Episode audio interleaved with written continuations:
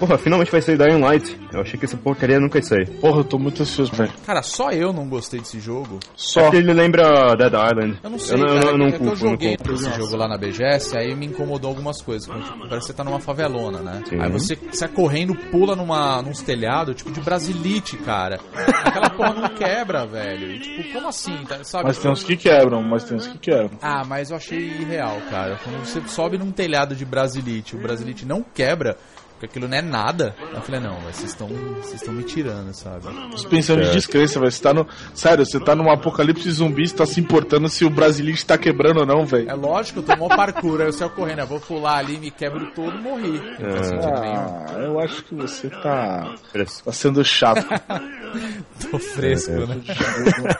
Jogo merece. Fresco. Eu já pedi, eu quero molejão tocando nesse. Nesse podcast. Ah, cara, mas não. Cara, molejo não é o som do verão. Cara, molejo é o som de qualquer época, velho. Se você não me tem- colocar tem molejo. música- Não, tem música, cara, que tem música que é Guizão o do bate em você se você não botar molejo. Tipo, tipo Kaoma, tá ligado? É o som do verão, velho. Eu acho que é o Tchan, o show- é o som do É verão. o Chan, né? Tipo, brincadeira da tomada. Tipo, é, é a música do verão, cara. Aquele clima de formatura quando você vai pra, pra Porto Seguro pra você dançar, tipo, no toa toa, tá ligado? Fica aquele, aquele instrutor de sunga branca lá, tipo, agora levanta a mãozinha, bate aqui, levanta pro outro lado. Tipo, é muito aqui. verão isso, cara. Passar Ai, a tarde ai. tostando Já tá gravando, sol, cara? Ah, eu já, Já. tô gravando, mas Também. a gente não começou Isso aqui vai pros extras, invariavelmente, né? É, tá demais, né? Óbvio que vai. Bônus stage! Ficou bonito isso daí, vou usar isso daí ainda. Fazer Welcome to Bonus Stage, tá ligado? Welcome to Bônus stage! Pum, uma explosão assim. Welcome, boom, tá ligado? Que bagulho tosco, velho. Mas, bom, é assim que a gente grava podcast, tá, Paulo? Não, não se impressiona não, cara. Ah, ok. Começar então? Bora. Então vamos lá, vai. Um, dois, três, valendo.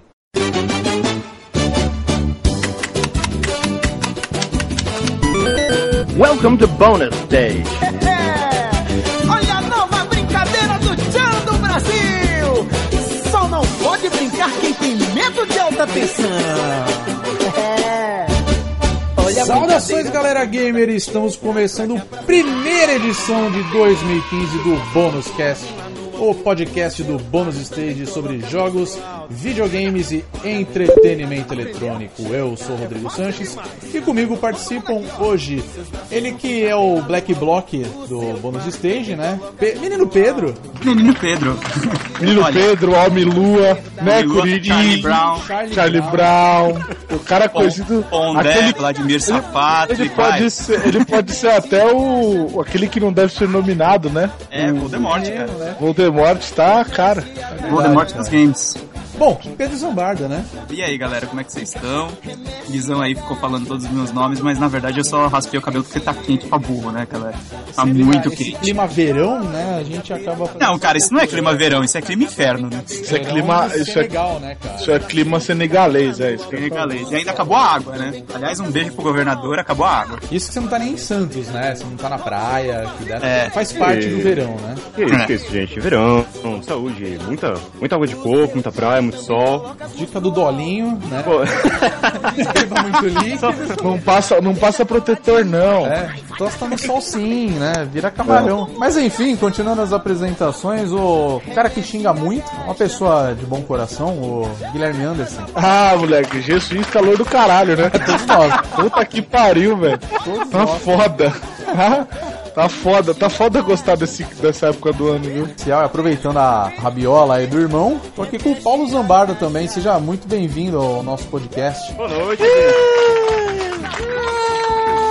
Que foi isso? Eu tenho os escravos chineses que ficam postando coisa pra mim aqui. Ah, bom, isso, isso aí eu compreendo. A gente contratou esses escravos pra 2015, o bônus stage tá sempre atualizado, pra vocês É. terem que esperar podcast. Pois é. Agora, cara, é criança chinesa, né? Trabalhando aqui à torta direita. Mas o Somos, Paulo, somos é a Foxconn primeira vez- praticamente. Nossa, mancada, né? Só não tem iPhone. Mas, ô Paulo, você que é a primeira vez que tá participando aqui com a gente, eu vou pedir pra você se apresentar aí pra galera saber quem é você. Apesar que você, pra mim, você é uma pessoa muito conhecida aí na, na área dos videogames, né? Então, A primeira vez a gente não esquece, né? Então, é, vamos lá. Eu sou formado pela Universidade, a Pontifícia Universidade Católica de São Paulo em jogos digitais, em, em design de jogos, formandos aí do ano de 2014. Fui na rabiola do, do meu irmão, tipo, a maior parte, a, a desenvolvimento com jornalismo, até conhecendo mais, mais mais desenvolvedores na área. Tô meio que começando agora, trabalhando nos protótipos, vou de uma jam pra outra, vou conhecendo a cena de desenvolvimento de jogos em São Paulo. E aliás é bem maior do que eu esperava. Tem uma edição num podcast aí que a gente conversou com o pessoal da Mother Gaia, que também foi muito bacana. E realmente, a gente. Só ali que a gente descobriu mesmo que o, esse mundo indie aqui, principalmente em São Paulo, cara, ele é muito grande. E tá cada vez crescendo mais e mais. Já. Isso é. É, tem dois polos gigantescos aqui no Brasil, né? Que é São Paulo e o Rio Grande do Sul, né? No desenvolvimento de jogos. né? O Paulo não falou pras pessoas, mas é legal pra caramba ver ele testando os protótipos aqui em casa. É que ele responde isso de todo mundo, mas tudo bem. Não dá gosto de jogar, é difícil, é complicado. Sentir É claro que dá gosto, cara. Você precisa apresentar os protótipos, cara. Um, um dia a gente faz isso. Vamos tocar o barco aqui, porque essa é a Vamos. primeira edição do Bônus Cast 2015.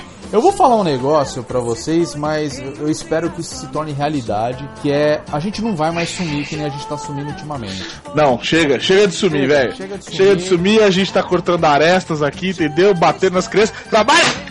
Filha da puta! Edita essa merda! Agora é assim, agora comigo aqui na minha casa é assim, chegou, o chicote instalou, entendeu? Vai trabalhar e vai editar. Porque, nossa, eu fudi minha mesa aqui. Se fosse pra criança. Você tinha Daqui a pouco chega a namorada dele, ele Se falando fosse isso. As quero nem saber.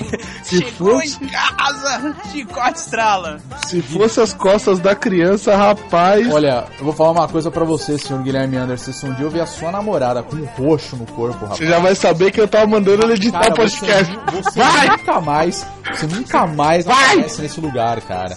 Nesse recinto solene. Cara, eu vou te falar. a, se a- se a moça dele aparecer roxa, ele, ele, ele aparece roxo no dia seguinte, cara. Ah, aparece, aparece. E Parece um apanhando morto, da né? Roxo, roxinho, roxinho, né? Tipo, do- nascido do Rio, né? Não, apesar que eu conheço, eu conheço todos vocês, então eu posso falar isso. Conheço a, a Carla, namorada do, do Guilherme Anderson. Um beijo. Aliás, um pra abraço, Carla. Carla. Um beijo pra Carla, que é muito querida por nós. Eu conhecendo bem ele e ela, eu sei que assim, se ela aparecer com roxo, no dia seguinte o Guilherme ele tá parecendo aquele bicho do McDonald's, tá ligado? Que é todo roxão. É, Papa o... Burger. O Papa Burger. Não, não é o Papa Burger, é o Não, shake. É o shake. Ah, É o shake, é verdade. O Papa Burger é ladrão. Você é louco, se eu, se, eu, se eu levantar a voz pra minha mulher, eu apanho que nem, que nem cão, cão sarnento, velho. Eu já assumi minha, minha, minha condição de segundo em comando, entendeu? Mas vamos Qual- que vamos, que a gente tá enrolando, caramba. Vamos falar do que interessa. Vamos falar de coisa boa, né? Porque Coisa boa, coisa Já feliz, alegre. Bom, 2015, eu sei que você que tá aí ouvindo esse podcast deve estar férias, vamos aproveitar. A gente tá começando essa edição do podcast nesse clima de verão, calor desgraçado, Esse- de água, chiclete com banana, né? tocando chiclete com banana e El Chan e molejo. Né? É, é o som do Brasil, né, cara? Mas enfim, vamos falar do que interessa, aproveitando esse calor desgraçado que eu sei que você que tá ouvindo esse podcast deve estar na praia nesse exato momento. né? Puta mentira, que eu sei que você tá dentro do ônibus voltando pra casa ou indo pro trabalho. Trabalhando. né? Vamos falar o assunto principal que a gente tá enrolando muito, que é 2015, cara. O que nós do Bônus Stages, do que, que a gente tá esperando de 2015? Eu quero saber de vocês, meus caros amigos, que vocês estão esperando de 2015. A gente tem bastante jogo que tá a caminho. Tem bastante jogo legal, né? Tem bastante jogo legal, por sinal, que tá a caminho aí, que tá previsto para ser lançado esse ano, né? A gente espera que eles não façam algumas cagadas, como já vem acontecendo com, por exemplo, a versão do, do GTA V, né? Que estão adiando cada vez mais. E, enfim, que saia logo esse ano vamos ver se a gente tá com todos. Se esses jogos estão com. vão vir com esse hype todo mesmo. Se vai ser tudo isso que a gente tá esperando, né? É, eu não sei se seria a melhor forma da gente começar esse podcast, mas a, a gente tem uma lista lá já no bônus stage de 15 jogos, né, que a gente está esperando aqui para 2015. A gente obviamente vai tocar nesse assunto e a gente não vai parar por aí, né? A gente tem muita coisa aí pela frente, outros jogos, outros títulos que também estão previstos. Acho que até legal o fato do, do Paulo estar aqui com a gente, que ele conhece, acredito eu que você deve conhecer muitos jogos indie que estão a caminho daí. A gente vai tocar nesse assunto também. Tem um específico que eu quero falar sobre e que ele tá reservado justamente pro final do mês de janeiro. Ó, jogos indie é a salvação do mercado. Apesar da- dessa- desse problema dos AAA, tô meio esperançoso assim com 2015, porque ele tá prometendo sendo tudo que 2014 não foi, né? Pois Não, é. exatamente. Não, mas não dá pra ser menos que 2014 também, né, cara? Ah, cara, as produtoras podiam ter adiantado os lançamentos, eles preferiram jogar tudo pra esse ano. Agora, esse ano eu acho que vai valer a pena você comprar um PS4, um Xbox One, o nosso É, querido tá Shone, o tá Shone, falando- eu defendo esse nome com o meu sangue. Você tocou num ponto que, pô, pra mim acho que a gente pode começar justamente com ele. Se realmente 2015 agora realmente vale a pena a gente comprar um, um videogame de nova- da nova geração, né? Claro, todo mundo que joga videogame geral- geralmente tá acompanhando isso e obviamente hoje se você tem um console você vai, assim, a, a possibilidade de você ter um PlayStation 3 ou um Xbox 360 é muito grande comparado a você ter um PlayStation 4 e, e o Sony, né? né? Pra piorar a situação, acho que a gente acho que é até relevante a gente tocar nesse assunto também. A gente tem a notícia bem recente da saída da Nintendo aqui no mercado brasileiro, né? Eu digo isso porque a gente tem, além do Nintendo Wii U, eu falo que é o, ele é o mais pau a pau assim, se a gente for comparar com o PlayStation 4 e o Xbox One, não falando da configuração e etc, tá? Além disso, também tem o portátil que é o maior sucesso que tem hoje atualmente, que é o 3DS. Eu não sei, eu posso estar errado, mas eu sinto que a gente vai se ferrar bastante com isso, né? Com a saída da Nintendo, principalmente por lançamentos. A gente sabe que esse ano a Nintendo ela tem alguns, alguns títulos bem legais para ser anunciado, né? E então a gente fica naquela esperança disso chegar aqui no Brasil, claro, vai chegar de alguma forma ou de outra. No caso, por um, vou falar um mercado paralelo, que no caso não é, no caso a venda oficial mesmo nas lojas, né? A gente sabe que ou você vai comprar numa lojinha, pelo menos aqui em São Paulo a gente fala que a gente compra lá na Santa Ifigênia, né? Ou você tem algum conhecido, você mesmo vai para fora do país e acaba trazendo, né? O que vocês acham disso? Vocês acham que a minha dúvida é inicial, você acha que vale a pena comparando com os jogos que estão previstos para esse ano, que é o principal mesmo? Vale a pena a gente nesse ano comprar um, um videogame de nova geração? Cara, eu acho que essa notícia da Nintendo ela foi uma notícia ruim em inúmeros aspectos. Eu acho que é ruim pra credibilidade do país, eu acho que é péssimo o negócio da distribuição. Eu acho que a Nintendo também foi muito competente em, na questão de investimento, apesar que a situação deles também não tá fácil. É, então, isso empresa. pra falar, eles estão bem complicados também, né? É, eles estão eles estão na dependência do mercado japonês e o mercado japonês é, tipo, enfrenta crise hoje. Então não é uma coisa simples de lidar. Sendo otimista, que assim, eu não, eu não tô totalmente otimista porque eu confesso que, as- que essa notícia me, me deu um baque, assim. Mas eu acho que pode ser que eles restaurem a distribuição. Eu acho que não num, num curto prazo, mas sei lá, é, se eles se esforçarem muito, talvez na metade do ano a gente tenha isso retomada. O que vai causar alguns atrasos. Porque eu acho que não tem lógica uma empresa atender a América Latina inteira e não ter distribuidora no Brasil, que é um dos maiores países latino-americanos. Pois é, pois é. É, em, em retrospecto, a Nintendo ela vem apresentando sintomas desde, vamos lá, um ano e meio, eu acho. É, a, a questão de jogos de PS4 e Xbox One, todos contaram com a localização no, no Brasil, certo? Nada, nada disso na parte da Nintendo. Eventos de lançamento, suporte ao console, suporte às vendas do console. A própria distribuição da Nintendo ela tava bagunçada aqui no Brasil, quando você viu que cartuchos de 3DS e até jogos do, do Wii U, se não atrasavam no lançamento no Brasil, em, em território nacional, não vinham de forma alguma. Você tinha que comprar pela loja online, que também não contava com suporte brasileiro. É, então, Ah, isso que eu ia falar. é, a, a- a Nintendo Network, né, por assim dizer, do Wii U, nem tinha previsão pra chegar aqui no Brasil, cara. Tipo, eles simplesmente cagaram pro Brasil também. Tipo, o Brasil tem muita culpa no cartório aí de, né, de taxas e tudo, mas a Nintendo também meio que sempre cagou pra gente, né? Sério, Ela né? teve 90 mil possibilidades de localizar os jogos. A, a Uhum. comunidade que tem aqui, eles se comprometeram em ajudar nesse processo. É que a parte dos impostos afeta todo mundo, né? Não sei, eu posso estar completamente errado. A gente já até brincou no, no update, né, que a gente falou, ah, é meio jogo justo, né? E vamos tocar no assunto, porque nem tem o porquê. Mas assim, é, o Paulo mesmo ele falou que coisa de um ano atrás, um ano e meio atrás, é, a gente teve aqui no Brasil um evento da Nintendo que inclusive trouxe o, o Charles Martinet, a gente foi no evento, então assim, foi, foi uma esperança muito grande. Nossa, tá tendo um evento da Nintendo no Brasil, mesmo que eles não tenham ido pra, pra BGS, que no caso é, vamos tomar ela como a maior feira de games do Brasil hoje, né? E em nenhum momento a, a Nintendo esteve, né? Mas nesse caso não, eles fizeram um evento específico deles, unicamente deles, e tava lá, diversos jogos. Teve o lançamento do Super Mario World 3D pro, pro Wii U, a gente jogou, foi super legal, né? Então assim, ele, deu uma experiência muito grande, a gente, todo mundo é, que acompanha com certeza tava é, com essa esperança de que, nossa, agora tudo vai mudar, tudo vai ser melhor. Eu digo pra Nintendo, né? E no final foi um, não, um balde de água fria pra gente, né? Simplesmente Pois pegaram, É, nós estamos saindo e é isso, valeu, tchau. Mas vocês tocaram num assunto que eu acho muito legal, que é o fato que a gente não tem, nunca teve localização, né, pro, pro português brasileiro, sendo que, fala a verdade, o Brasil ele é um mercado muito grande pros jogos, cara. Não tem o que falar. Se não for um bom, pelo menos o maior da América Latina, ele é, né? É, não vou dizer que É. o Brasil inteiro consome jogos de videogames, que a gente sabe que não é bem assim. Eu acho que a concentração fica mais pra parte do sul, sudeste, uma parte do nordeste, né? Os desenvolvedores de games, eles têm até uma brincadeira com o Brasil. É que assim, nós realmente somos o maior mercado. Nós somos o maior mercado consumidor e o maior mercado produtor de games. Sim. Só que, por exemplo, na Argentina, que tem um mercado infinitamente menor que o nosso, eles têm mais incentivo porque lá tem incentivos à cultura, entendeu? Então é um negócio assim, é, nós somos um gigante, mas a gente tá atado a outras coisas que, por exemplo, o, o país ele tem um foco muito grande em agronegócio, tem um negócio, um foco muito grande em indústria, que a indústria é um, um dos setores, inclusive, que tá quebrando atualmente. E ele investe nisso, mas no setor de serviços, assim, algumas coisas têm incentivo, outras não. Tipo games. É, então. E é complicado isso, né?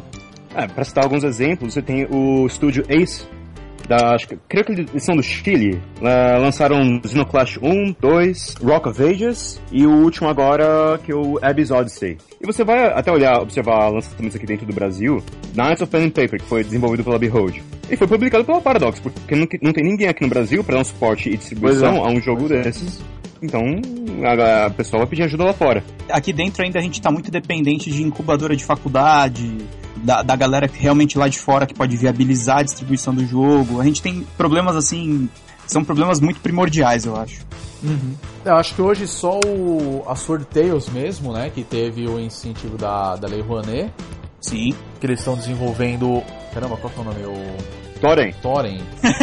Não, esse foi o maior projeto da Lei Rouanet. Eu descobri, inclusive, eu tava conversando com os desenvolvedores, tem outros projetos menores. Mas assim, o que tá dando certo, que vai ser lançado esse ano, inclusive, é o Torrent. Eu acho que vai ser o jogo do ano, se, se der tudo certo, se não sair nenhum bug bizarro. Olha, pelo menos pra indústria brasileira, vou falar dessa forma, eu acho que ele é o mais importante, sem dúvida alguma. Porra, é um jogo que todo mundo tá, né, que quando teve o anúncio de que ele tava é, tendo o financiamento da, pela Lei Rouanet, porra, foi um puta negócio, assim, né? Teve um certo pessoal que ainda chegou falando aí que graças a gente e tal, mas não vamos tocar nesse assunto, né, Jogo Justo? Pois é. Porque não vale a pena, né?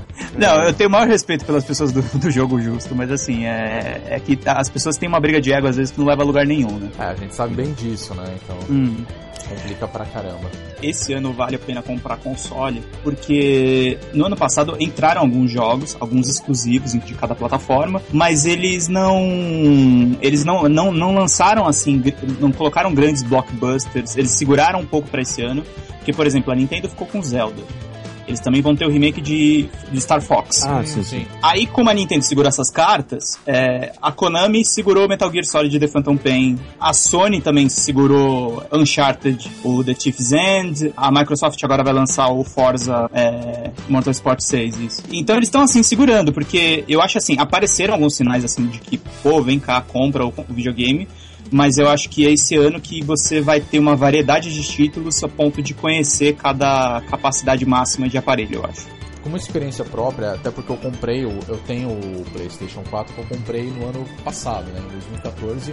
E eu acho que assim, com- é, se a gente for ver tudo que está listado e previsto para ser lançado esse ano, é óbvio que num lançamento de videogame o primeiro ano é sempre uma porcaria, que nunca sai para ele.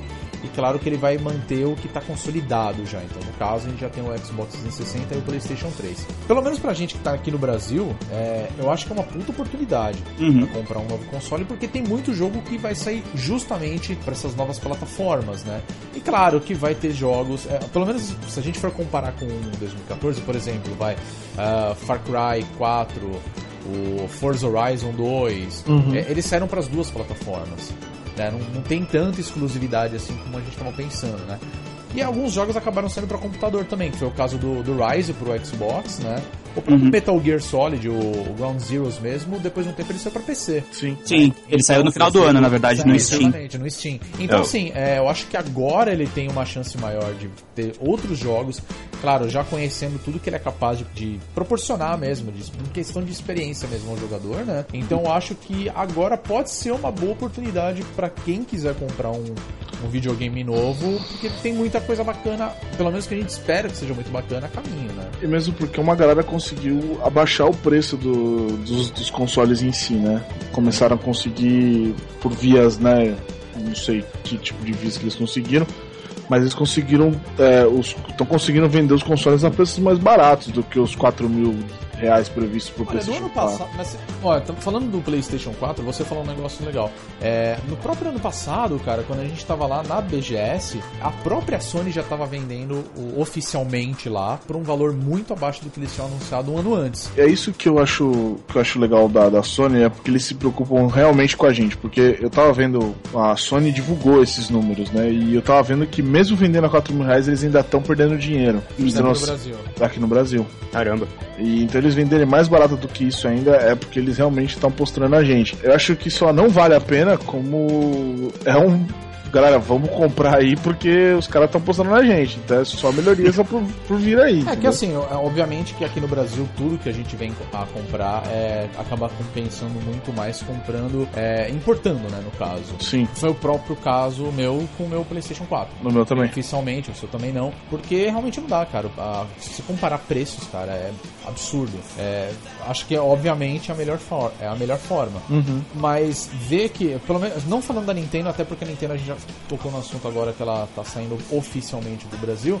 Na verdade, pra mim, ela nunca esteve, né? Porque sempre foi muito caro os produtos. E se a gente for comparar, por exemplo, o ano passado, a gente teve o lançamento do Smash Bros. Que eu, particularmente, acho um puta título pro Nintendo Wii U. Ele é um ótimo motivo pra você comprar um Wii U. Sim. E cadê os amigos? É. Fala- É. Foi falado. Sabe? Cadê um adaptador pra controle do GameCube que foi tão falado? Cadê o controle do GameCube que foi Cadê prometido? Game- E nada disso apareceu. Né? Sem contar que outros jogos. O próprio Captain Toad mesmo nem deu as caras no Brasil. Pelo menos eu não vi isso em nenhum lugar. Não Ah, que seja parece um que tá pra que eu- chegar. Então, não que seja que- um jogo que eu queira jogar, pra falar a verdade. Mas, assim, eu não encontrava o Bravely Default por aí, cara. Foi encontrar ele só depois. É, se a gente for comparar com o- o- as outras empresas, no caso a Microsoft e a Sony aqui no Brasil, pelo menos, a gente tem uma atenção muito maior, isso sem dúvida alguma. Boa parte dos lançamentos que saem lá fora acabam chegando aqui também no Brasil. Pelo menos meu- a minha forma de pensamento, eu acho que hoje até vale a pena você comprar um videogame de nova geração. Primeiro que você tá pegando a, né, a- uma, um nome estranho, mas uma safra de jogos bons. Sabe, que agora você tá tendo uma oportunidade de ver a capacidade do videogame, né? tem muita coisa a caminho, né? E assim, não- é o primeiro ano praticamente, né? É o segundo, mas vamos falar que é o primeiro ano útil, né? E é- Sim. tem pelo menos uns 5 anos aí de PlayStation 4, fácil, e Xbox One. Ah, é, pode, é, pode, é, botar até então mais, as pessoas sim. estavam comprando e tinham, tinham, que, tinham que esperar o próximo ano para alguns jogos que elas queriam, entendeu? Sim. Por isso que eu acho que talvez valha, e também por essa questão de preço, né? Porque as- é, não vai ficar barato, mas já dá uma caída em alguns, alguns lugares. Ou então, mesmo se você for importar o console, você consegue um preço mais em conta agora, né? No- na hora do lançamento é fogo. O lançamento é o preço que eles anunciaram e acabou. Sim. Ah, além do fato de que nós estamos evoluindo uma questão de serviço, a, creio que a Sony ela anunciou recentemente a, um plano como, como o Netflix. Você paga uma mensalidade e tem acesso a uma, toda uma biblioteca de jogos. Acho que é uma, é uma variação do PlayStation Now. Tem É isso, tem- né? Isso, isso, isso mesmo. Você vai jogar o jogo streamado, você não vai jogar o jogo fisicamente. A própria Microsoft está ampliando o Games for Gold deles, está aumentando o catálogo de títulos. Então eu não, não sei o que falar do, do- do Nintendo, porque também não vi nada do tipo dele.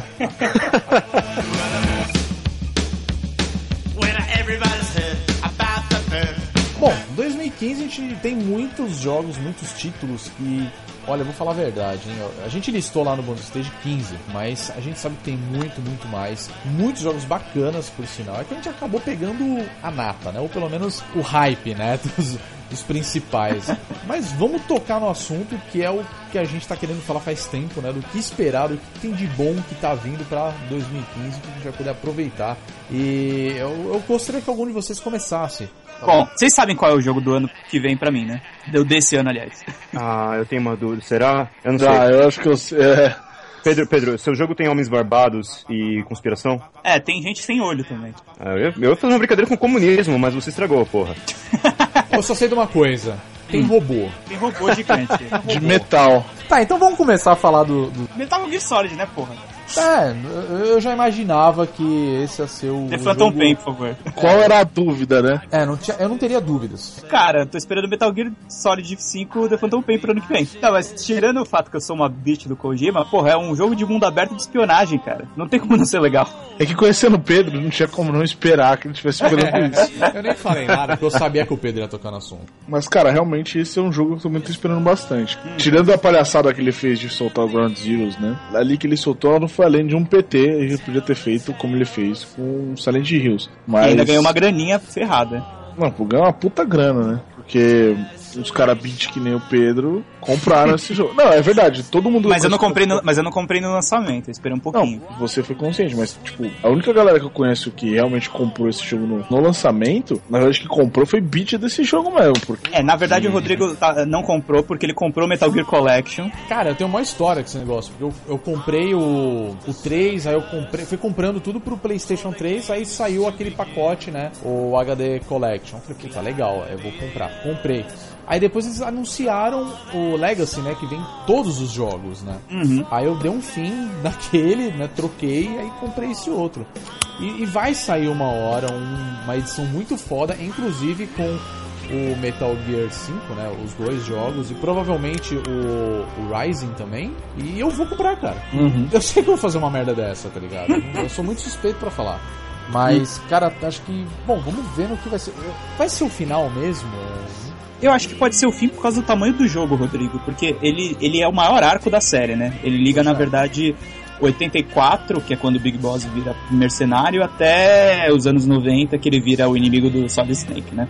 Eu acho que vai ser legal o jogo, porque ele vai mexer com uma coisa meio. um pouco mais tática, e eu acho que isso no Ground Zeroes, isso melhorou muito, assim, tá muito mais real, sabe? Não tá aparecendo aquele jogo que você se disfarça de caixa. Eu, eu- eu não, eu não sei até que ponto do japonês você quer chegar. Quando no jogo você pode passar balão em todo mundo. Passa o balão na ovelha, passa o balão no jeep, passa o balão... É, o é Photo bizarro. Recovery é bizarro. E o legal do Metal Gear, pelo menos pra mim, é essa pegada cinematográfica. Então, assim, eu acho que o Kojima, cara, ele, ele tá querendo ganhar um- pelo menos um Oscar com Phantom Pain. É tanta produção, tanta produção, que assim, a gente tá esperando que seja um jogaço mesmo. Não, o cara contratou o Kiefer Sutherland, Pois cara. Imagina é. o quanto ele cobrou. A Konami deve ter dado uma grana violenta ali, sabe? Também. Eu não, eu não duvido nada. Coisa, coisa na casa de, de milhões, quiçá bilhão, né? Cara, é a indústria do videogame chutando o cu da indústria do cinema, né?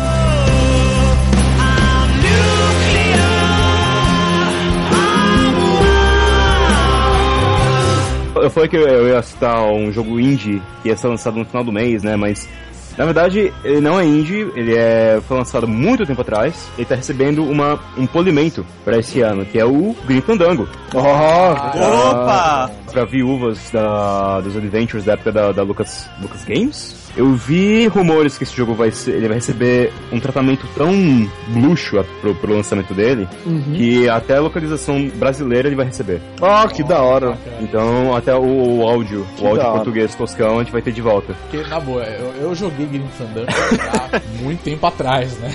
No meu bom e velho 486, né? Eu joguei Grim. Fandango. E é, é divertidaço, é muito bom esse jogo, é, é sensacional. esse jogo cara. é sensacional. Além dele ser um jogo muito bom, ele, ah, hoje em dia ele mexe, mexe com a nossa nostalgia, né? Então acho que ele ganha até pontos a mais devido a isso, né? Foi como você falou, porra, você jogou isso no 486. Quanto tempo faz isso? 20 anos quase. Puta, por aí, cara. Por aí, faz muito tempo. E Ah, uma coisa legal, era- uma época que os jogos point and click eles não eram divididos por capítulos, né?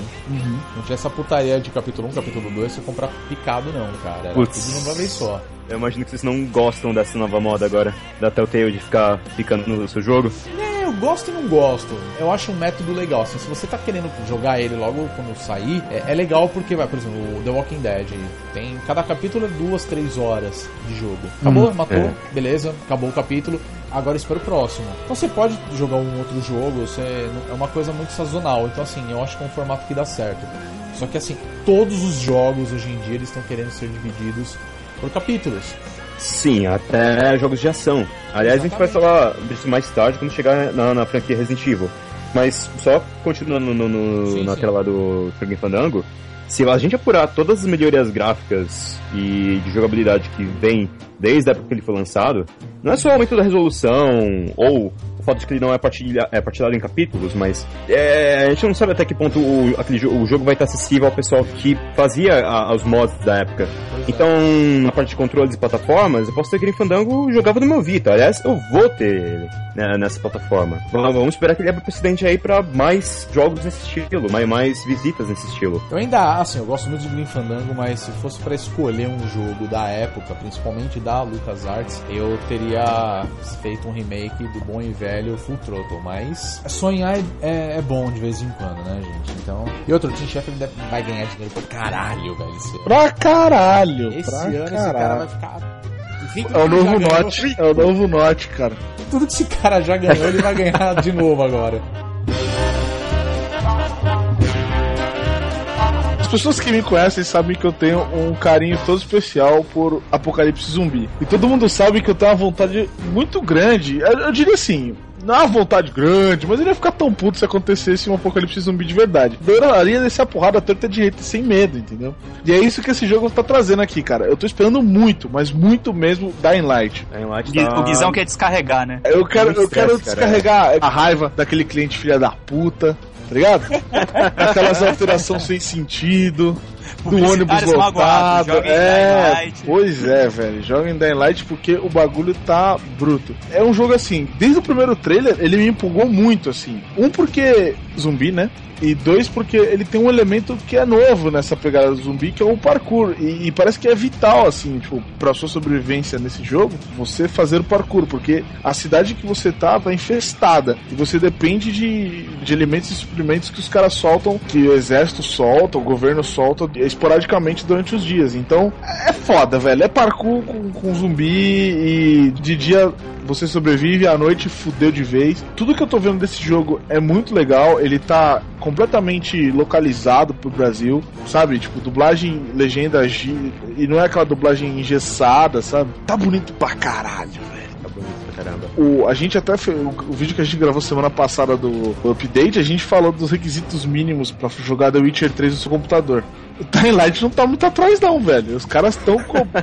Sério, tá um bagulho absurdo, velho. Se eu não me engano, Dying Light foi um dos jogos que, no meio do desenvolvimento deles, eles fizeram um anúncio ah, onde eles mataram a versão que seria lançada para os consoles da última geração. É isso mesmo. Sim, pois Da- é, da cara, não ia rodar, velho. Não ia rodar. Meu Play 3 não ia aguentar isso aí. O, o que é um movimento até bastante corajoso da parte deles, dado que a gente pega, vai, vou citar alguns nomes aqui. Temos ah, de Wolfenstein, ah, até o, o, o Middle-earth, Shadows of Mordor.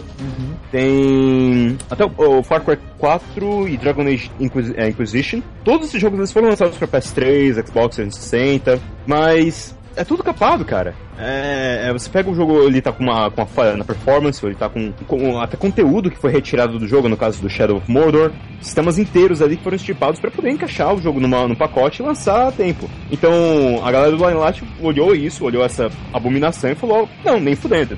Corta essa parte do. A gente tinha gastado orçamento com a distribuição nas plataformas mais antigas e vamos focar no que vale. Vamos focar no- no- na- nas plataformas mais fortes agora. Não, é, e, e, cara, eu achei legal, é por que você falou, é corajoso mesmo, mas é inteligente, porque você não corre o risco de acontecer o que aconteceu com esses jogos, que você, mano, você, desculpa, mas se você faz um jogo pra geração, por exemplo, do Playstation 4, mas a versão do Playstation 3 tá feio, pra mim você se queima. Pior. É, na moral, sabe, não pode tá feio, velho. Assim, eu espero que eles entreguem tudo isso que eles estão prometendo, porque eu espero que o jogo não seja só mais um que sofre hype. Já deu de leite em 2014, né? Pois é. Já... Sem contar que a musiquinha do trailer que o Rodrigo vai colocar aqui, por favor, é muito Tá tocando. é muito empolgante, velho. Tipo aquele Run Boy Run, puta, é muito foda, velho. Eu tô Apesar muito dessa música não, não fazer parte do verão brasileiro, tá tocando. Ah, é só essa, vai, abre, abre É, essa. só essa. Não, essa música é legal mesmo. And you don't have to hide away, yeah. You'll be in my.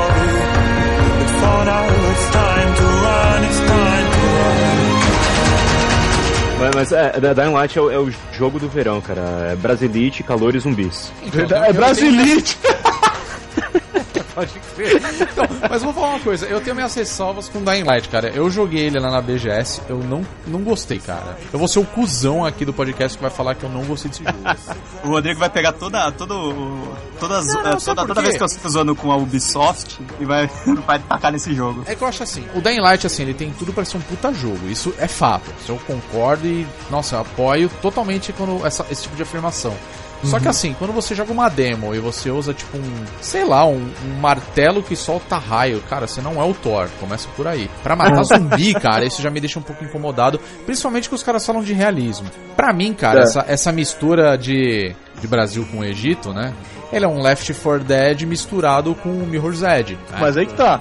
Você citou dois jogos excelentes. Sim, então, por isso mesmo, ele tem tudo pra dar certo. Só que assim, na hora que você tá correndo, você pisa numa telha de brasilite, o bagulho não quebra, cara. Mas, cara, aí que Não tá. é realismo. É, você não, jogou tudo bem, um o jogo não é realismo porque você tá, né, É, não, não, mas Mas- você jogou um demo e o pouco que eu vi de alguns youtubers que tiveram é, um acesso liberado anteriormente pra eles poderem gravar e tudo, várias coisas quebram, que elas não Não, tão mas você vai muito pular de uma telha pra outra, não quebra, cara. O Partoba tá aí pra provar, cara. É só você assistir o vídeo que tem o Mr. Brasilite, velho. O cara dá um pulinho, afunda. Eu não sei, eu, eu, eu tenho minhas ressalvas, mas eu, eu tô torcendo pra esse jogo me impressionar, de verdade. Mas você tá pegando alguma coisa pra pegar no pé, porque, cara. Pode ser, entendeu? pode ser. Eu, eu, particularmente, eu não sou muito fã de jogos com zumbis. Peraí. É, olha lá. Que é uma coisa que eu, não me atrai, entendeu? Mas, É, mas pode ser um jogo que eu posso subir e falar, caralho, esse jogo é muito bom. Foi a sensação que eu tive quando lançou o Left 4 Dead. É um jogo que eu adoro. Pois apesar de achar que a temática já deu, sabe? Então é uma coisa que me incomoda. uma informação relevante. A desenvolvedora do Dying Light, que é a Techland, foi responsável por um, um- um jogo que pouco se fala e poucos deve, deve ser falado, que é o Call of Juarez, The Cartel.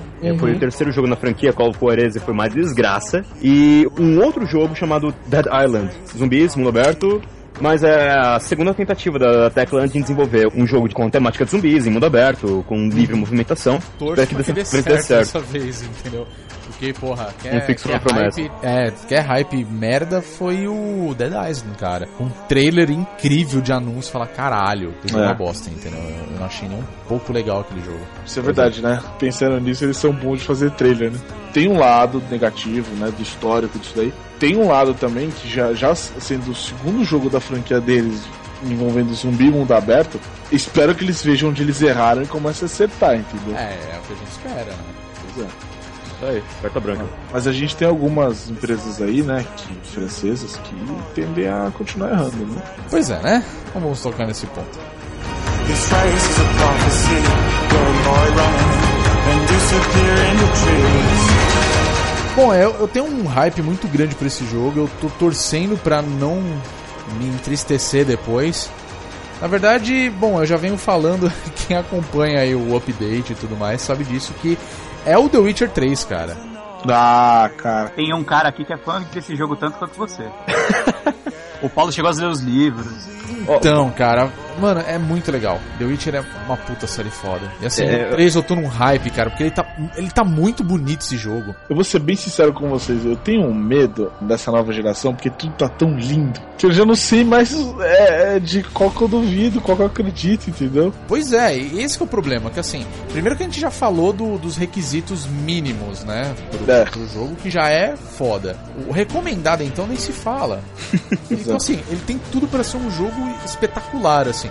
E claro, ele, ele adiciona muitas outras coisas comparando com os outros jogos da série, né, da, da série The Witcher. O próprio trailer, quando eles anunciaram, foi legal pra caramba, é, a demonstração que eles deram, mostrando a batalha, que você pode parar, dar uma assistência pra uma pessoa, no caso um NPC mesmo.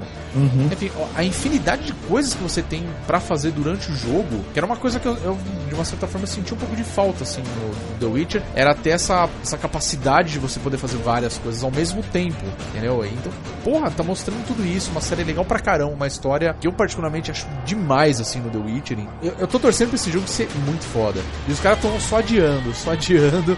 Eu, eu espero que pelo menos ele seja lançado esse ano ainda. Vai ser, vai ser. Em maio, se Deus quiser, vai ser lançado. É, vamos torcer pra não ser adiado de novo.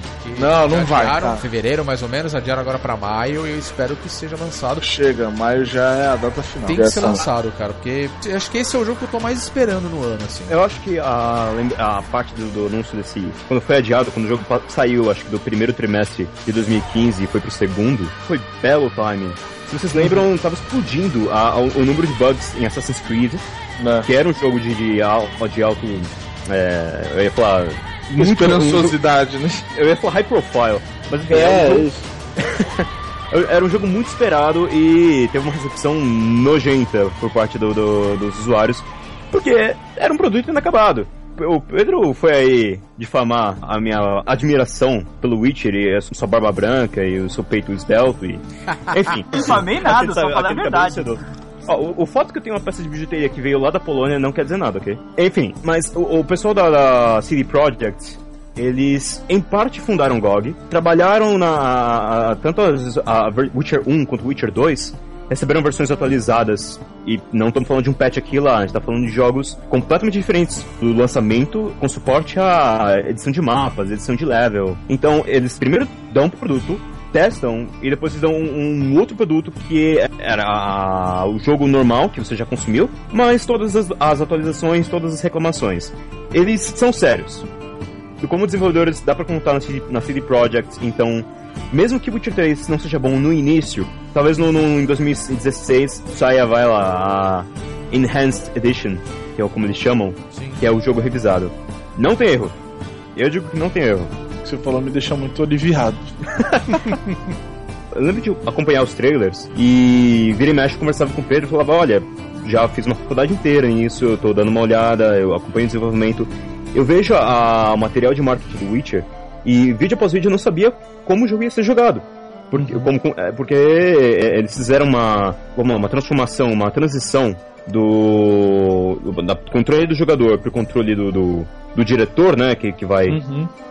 com, com, a- com a- as cutscenes, me dá aquele frescor de nova geração, que você fala, Sim. caraca, CG é o, é o novo gráfico. É bem isso que você falou. Quando eu vi o gameplay dos caras, um- acho que um gameplay de acho que 15 minutos, esse- esses clássicos gameplay de 15 minutos que, entre aspas, vaza, né? Que vaza sem querer. Porque isso foi exibido mesmo oficialmente, né? O É. uso do The Witcher foi, né? É, Fizeram uma demonstração, se eu não me engano, foi na E3. Mas, cara, é... e, e a movimentação tá muito fluida, os cenários estão lindos, tipo, não é só o personagem principal que tem todo um trabalho em cima dele, sabe? Qualquer personagem que você vê lá, o cara tem. é- Ele é todo detalhado, ele tem- você vê que o cara tem uma história e tudo. Ele passa um peso, uma diferença pra você. Pelo menos foi o que foi passado pra mim pelo pouco que eu vi, né? Esse é um jogo que eu tô esperando demais, assim, era um dos jogos que estava na minha lista, mas o Rodrigo acabou falando antes. Mas The Witcher com certeza tá na minha lista também.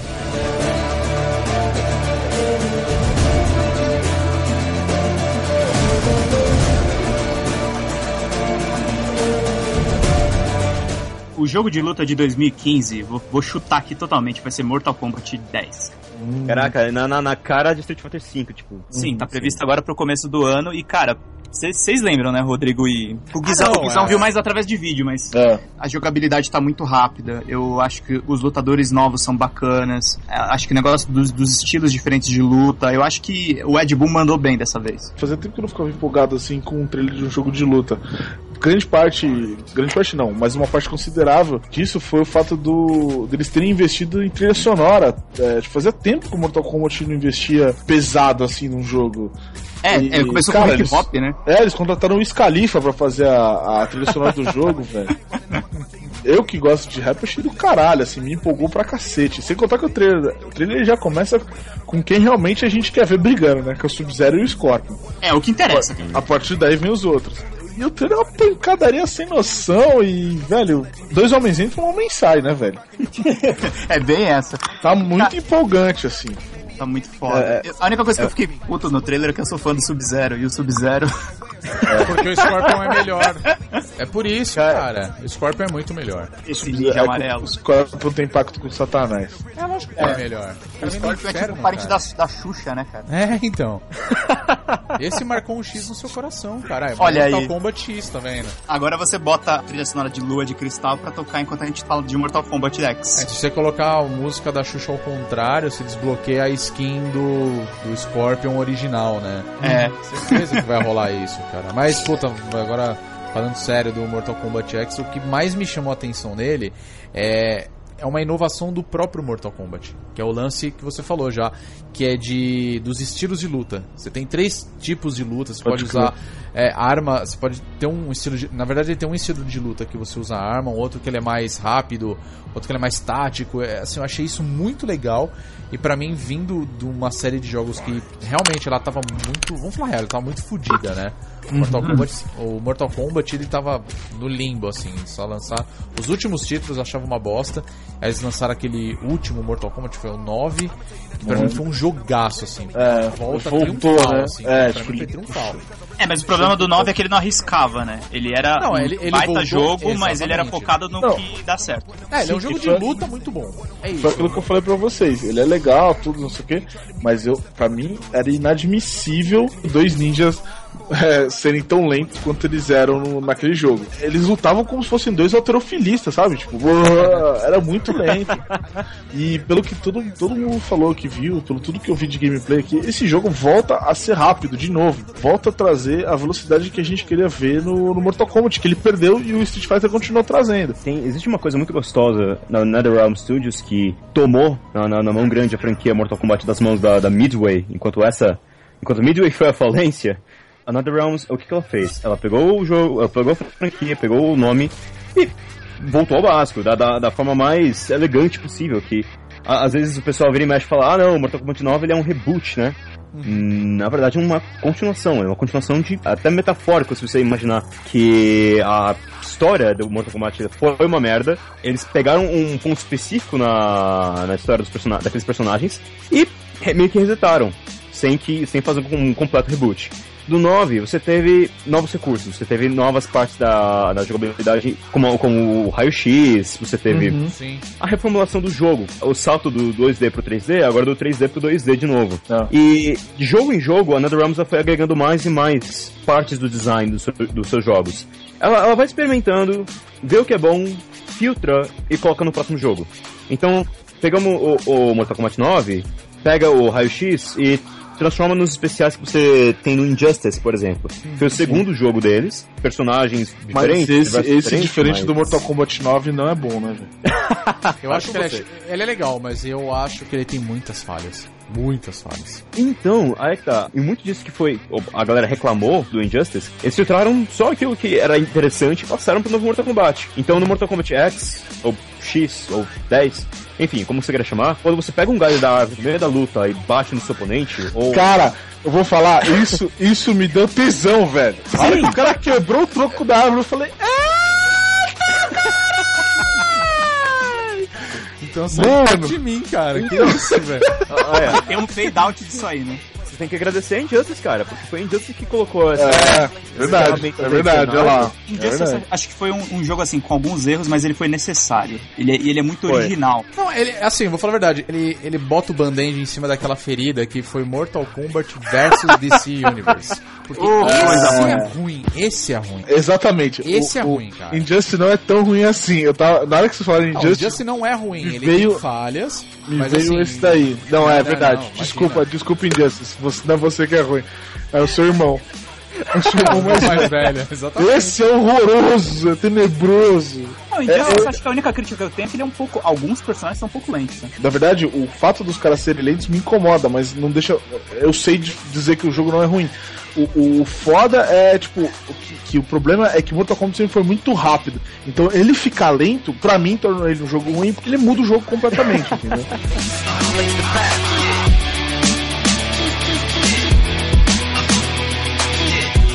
Conto muito com o pedigree dele, é o Evolve. Ele tá sendo desenvolvido pelo time de iterações passadas do, do Left 4 Dead, então ela já tem a mão na massa ali.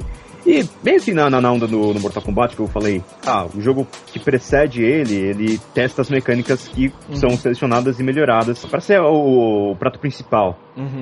Evolve é basicamente isso, porque ele pegou um estilo específico de multiplayer do Left 4 Dead, que é o, o, o Versus, Sim. onde você tinha lá os sobreviventes contra os zumbis, e os jogadores do outro time eram zumbis especiais, Uhum. e pegaram especificamente o, o, o tanque, né, que é aquele o zumbizão que você vai pro cenário destruindo tudo, e transformaram num jogo. É o que dá medo mesmo. É, pois é. Então, ele é um jogo multiplayer diferente, feito por um time que já mostrou serviço. E Tá lindo, cara. Tá, Tá né? lindo, tá, tes- tá testado. Já tô entrando na segunda fase do beta. O jogo ele tá reservado pra fevereiro. Sim, E- cara, e, e, assim, eu achei muito legal a dinâmica do. Que assim, diferente do Left 4 Dead, é, eles são próximos, diferente do Left 4 Dead, não é só, digamos, jogar assim nós quatro aqui contra, sei lá, alguém que sendo um monstrão, cada um de nós teria uma função completamente diferente do outro. Não é, o que não é o caso do Left 4 Dead, né? Nesse jogo aí, cara, cada um Correto, é um correto. jogador essencial e ao mesmo tempo não é essencial, né? Porque você não necessariamente precisa ter os quatro, mas é muito distinto, né? Cada as habilidades de cada classe e tudo. Esse modo é uma brincadeira muito legal, né? É uma brincadeira que pode evoluir muita coisa. Não é um dos mais esperados pra mim, mas é, por questões de, de que eu não sou muito fã do estilo de jogo, desse negócio mais sci-fi, assim, eu não sou tão fã. Mas realmente é um jogo que é de tirar o chapéu, assim, é, é bem ambicioso. Cara, eu tenho uma certa curiosidade com o Evolve, pelo principal detalhe, que é o fato que você pode jogar como um dos integrantes do time, ou você pode jogar como o monstro, né? Eu posso estar errado, mas eu não me lembro, pelo menos eu não me lembro de outro jogo que tem essa mesma ideia do que aquele Fable, acho que era o Legends. Era um Fable que eles anunciaram que ia rolar isso, que você poderia ser o vilão da história. Eu não me lembro de nenhum outro jogo que tenha essa mesma pegada, essa mesma possibilidade. Então, assim, você ser o inimigo, você ser o personagem que tem que combater entre todos, pra mim é uma experiência legal. Não, não é o único do seu gênero. É, exatamente, assim, de cabeça, o, que o único que eu me lembro agora é do Fable. Talvez algum da Nintendo, acho que o Luigi's Mansion, uma coisa assim. Ah, Pelo menos algum do, do Wii U, quando foi lançado. Eu lembro que tinha um negócio que era assim, que você Ah, ficava sim, no, sim, gamer, no gamepad, você controlava aquele cenário e você tinha que né, contra o restante do time. É quase isso, sabe? Só que é uma outra temática, uma outra pegada, um outro negócio muito mais elaborado e, obviamente, na minha opinião, ele é muito mais bonito também, né? Sim, sim, sim. Ou jogos, até jogos. É, olha, a gente tá falando, começou falando do mercado nacional lá atrás. Uhum. Você pode pegar o Dungeon Land. Que É, é, verdade. É um jogo de estratégia. É Sim. um jogo de estratégia. E ele tem um multiplayer onde um jogador controla a dungeon em si, é Isso, a caverna, o calabouço. E outros jogadores navegam, matam os pequenos inimigos e vão colhendo tesouro. É bem legal. Aí-. Não, é perfeito. Cara, você deu o melhor, melhor exemplo. Bem lembrado, eu não tava lembrando do Dungeon Land. Mas é isso, sabe? O Dungeon Land ele tem uma pegada específica. O Evolve ele tem é, o mesmo princípio. Mas ele é uma pegada totalmente diferente, sabe? Então isso me dá uma curiosidade muito grande pra jogar o Evolve. É, pois é. Não, e, e eu, eu E um novo PC, porque essa, esse, eu Verdade. não acho que o Evolve tá pra. Evolve tá pra PS4 e Xbox One? Sim, PC, Tá, tá, PlayStation tá. 4 e Xbox One. Mais uma coisa que agora vocês falaram realmente, eu tinha falado só dos quatro jogadores que não são o monstrão. E mesmo o monstrão é outro jogador completamente diferente, né? Com funções Sim. completamente diferentes. Ele tem um fator replay monstruoso, né? Porque você tem cinco possibilidades de jogo completamente diferentes. E nisso já ganha vários pontos comigo, né? Porque eh, vamos falar a verdade, gastar aqui seus 150, 170 reais no jogo pra jogar uma vez, acabar e já era, é foda, né? Jogo que eu tô muito ansioso pra jogar também é o The Order, velho. Eu assim, eu não sou muito fã também dessa pegada steampunk. Se eu fosse optar entre um jogo medieval e um steampunk ou sei lá, atual, eu optaria pelo medieval ou pelo atual. O steampunk e o sci-fi geralmente me perdem. Mas esse jogo, cara, ele tá tão bonito, ele tá prometendo uma ação que me lembra muito Shenmue, que é aquela ação em terceira pessoa com como é que chama? É aqueles negócios de ação que você tem que apertar o botão no momento certo, Ah, o QT, Quick Time Events. Quick Time Isso. Event, isso. com Quick Times Event no, ao longo do gameplay e me conquistou muito isso no Shenmue e isso me trouxe essa lembrança boa que eu tinha do Shenmue, tá ligado? Desse jogo. Esses Quick Time Events no meio da ação, é, que fazem a diferença é, na história e tudo. Cara, e tá muito legal, assim, você vai matar uns monstros nada a ver, vai lutar contra uma galera tipo, você luta contra lobisomens, luta contra mercenários e tudo, uma pegada de uma Londres vitoriana, bem legal, assim, tipo, tá muito bonita, a estética dele tá muito bonita, os personagens estão muito estilosos, e tem umas armas bizarras. Cara, eu ia falar justamente desse jogo, pra falar a verdade, ele tá na minha listinha de hype desse ano. Eu, não sabia que eu gostava tanto de jogo eh, de tiro em terceira pessoa desde que eu comecei a jogar Gears of War. Desde então eu, curto muito esse tipo de jogo. E o The Order, pra mim, ele, ele é mais um título pra essa nova geração. né, que obviamente me chamou a atenção, só que ele tem um detalhe que talvez, eu- eu espero não estar errado quando esse jogo for lançado, que é a questão da narrativa dele, cara. Porque assim, fazia muito tempo que um jogo não se passava é, com a temática do Rei Arthur e os Cavaleiros da Távola Redonda. Porque no jogo do The Order você faz o papel, se eu não me engano, do Galahad. Que, assim, é como se fosse um universo paralelo, uma- um mundo alternativo, né? Mistura Rei Arthur com Steampunk, que é um negócio que eu acho legal pra caramba. E acho que a última vez que eu vi um jogo próximo disso foi o Dishonored, que é um jogo bem legal. E aí você ainda mistura um jogo de tiro em terceira pessoa com uma história né, baseada num, uma coisa mais vitoriana. Quer dizer, é um steampunk misturado com uma temática medieval. Sim, e não, Né? um negócio que eu achei bem legal é que ele tem uns sistemas de movimentação e tiro que me lembra muito Gears. E isso é uma lembrança boa de se ter, né, no seu É, jogo. exatamente. Por isso que eu falei do Gears of War, que pra mim ele explica Ah, você bem. falou, eu pode crer, mas, Entendeu? é- Por conta disso. A forma como que ele é o jogo, eu, eu particularmente gosto muito da série Gears of War. Então eu sou Uhum. suspeito pra falar. Então, assim, essa pegada de terceira pessoa, mesmo sendo um jogo de tiro, sem contar outros detalhes, é, o gráfico tá muito bonito. Tá, é. É, eu espero realmente que a história seja muito boa. Ele é, É. ele é exclusivo da Sony e, geralmente os exclusivos da Sony te- vem mandando bem, né? Temos aí, tipo, God of War, a É, série porque ele é da. Santa Mônica, se eu não me engano, né? Sim. O, o The Order. Então, assim, a Santa Mônica, ela, porra, é- ela sempre dá tiros muito certeiros, sabe? Verdade. Então, Eles são bem cara, eu, ousados eu acho também. que eles são bem ousados também. Tocou num ponto legal. E, cara, eu acho que ele tem tudo para ser um, assim, para falar, o melhor jogo de Play 4, assim, lançado. Junto com outro que provavelmente vai ser falado, se a gente não falar, a gente finaliza falando dele, Uhum. comentando sobre ele. Mas acho que o The Order, ele tá nesse, nesse patamar aí, de ser um dos melhores jogos lançados nesse ano pro Play 4. Eu espero estar certo disso, sabe? Só tenho que acrescentar que eu nunca achei que eu veria uma- um paralelo com o The Order e Shenmue. É, isso Muito me inusitado. Pegou lá atrás, hein, Guizão? Ele foi anunciado antes do Play 4 ser lançado. Sim. Então o fato de que esse jogo ainda é relevante, tipo, é competência do pessoal do marketing. Você lembrar da BGS como foi, Paulo, é, foi muito movimentado o stand do The Order. Acho que foi o mais cheio da Sony. Uhum. Ah, mas tem um fator muito importante, na Eles minha estavam dando camiseta. Eles estavam dando camiseta. Ah! Cara, e. Ei, é povo descamisado. É, não tem, não tem roupa em casa, tá ligado? Vai lá, é puro hype, assim, ne- nesse quesito, né? Então. É.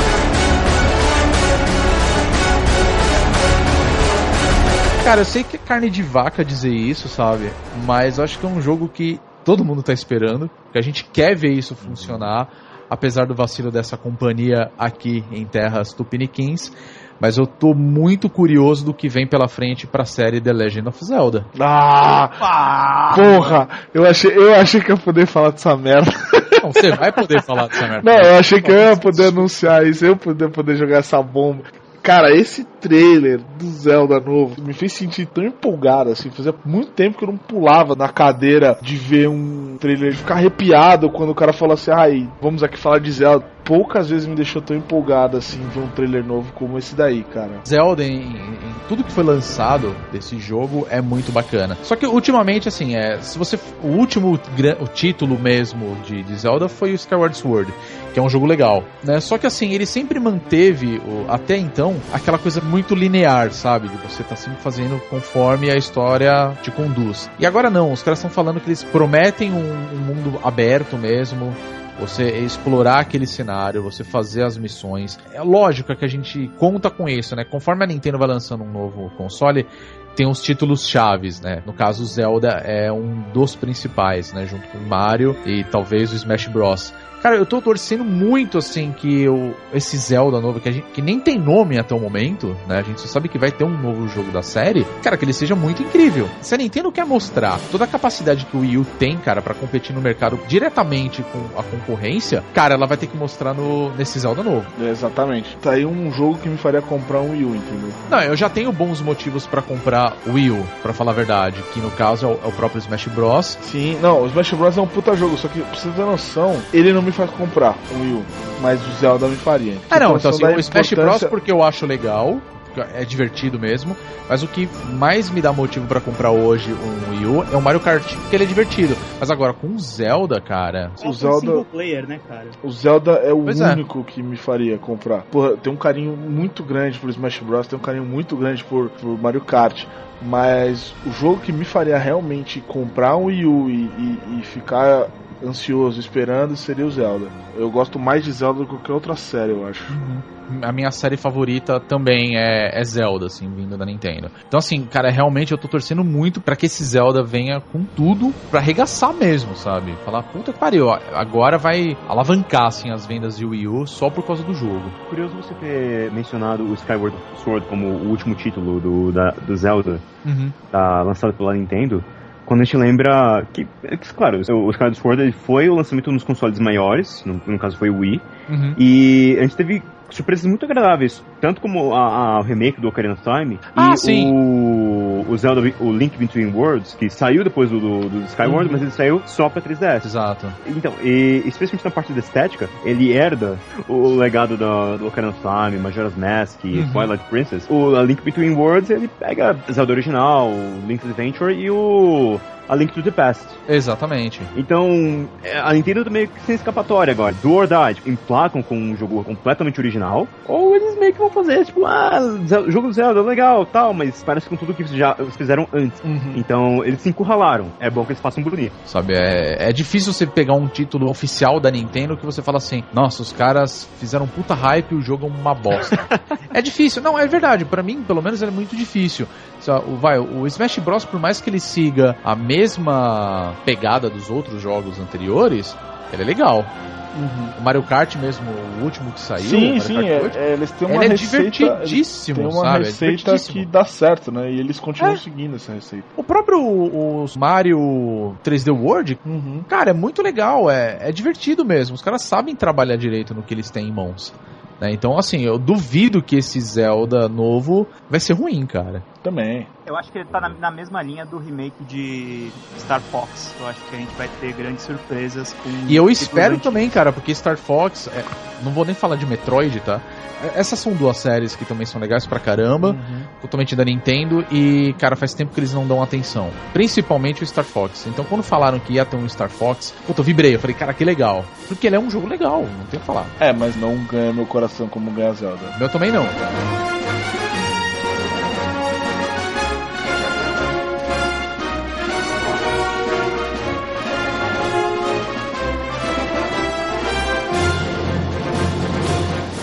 Um jogo que não foi apresentado muitas informações sobre ele, a gente tá totalmente na, na névoa nesse caso. O novo Tomb Raider tá com uma cara que vai ser tão legal quanto o último, hein? É, eu acho cara. que eles acertaram nesse negócio de fazer a Lara Croft mais realista e eu acho que vai ser um jogo tão bacana quanto, né? Eu gostei muito desse último Tomb Raider. Eu É acho- Rise of Tomb Raider, né? O nome. No- É, esse novo, né? Mas o, o anterior mesmo, o Tomb Raider, que mostra a Lara, né? Tipo, adolescente. A, a- eu falo que é a fase Square Enix, né? Aham. Do Tomb Raider.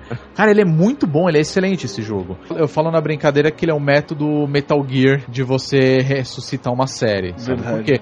Porque assim, você já tem uma coisa consolidada e você começa a mostrar as origens disso. Começa Uhum. a voltar lá atrás. E cara, Tomb Raider também, os últimos títulos da, baseado na- nas aventuras da Lara Croft, é uma merda, cara. Virou um jogo tipo quase um, um Diablo, sabe? Aquela visão isométrica. Uhum. Ela tá com um guerreiro, acho que é Inca, se eu não me engano. Porra, que jogo sem sal, sabe? Muito Hum. sem graça. É... Ah. Eu, Desculpa, não, eu não é- curti, eu não curti, cara. É que eu tô acostumado com Tomb Raider, aquela pegada dos jogos mais antigos, entendeu? Hum. Aquele- que você olha os jogos aquele- antigos hoje e, tipo, eles são meio bizarros, na real. Não, sim, sabe aquele. Então, mas é isso que eu tô falando. Ele é bizarro, mas ele era tão legal, era tão divertido. Mas eu digo daquela época que você via aquela Lara Croft totalmente poligonal e você achava que ela era gostosa. Sabe? Porque você falava que os gráficos eram As incríveis. tetas de clone, as tetas É, de que, é- clone. que é bizarro aquilo. Hoje você fala assim, nossa, que coisa feia que era aquilo, sabe? Mas não é esse o ponto. É tipo, é o quanto o jogo ele era divertido, o quanto ele era legal de você explorar, de você fazer tudo que o jogo tinha pra te oferecer.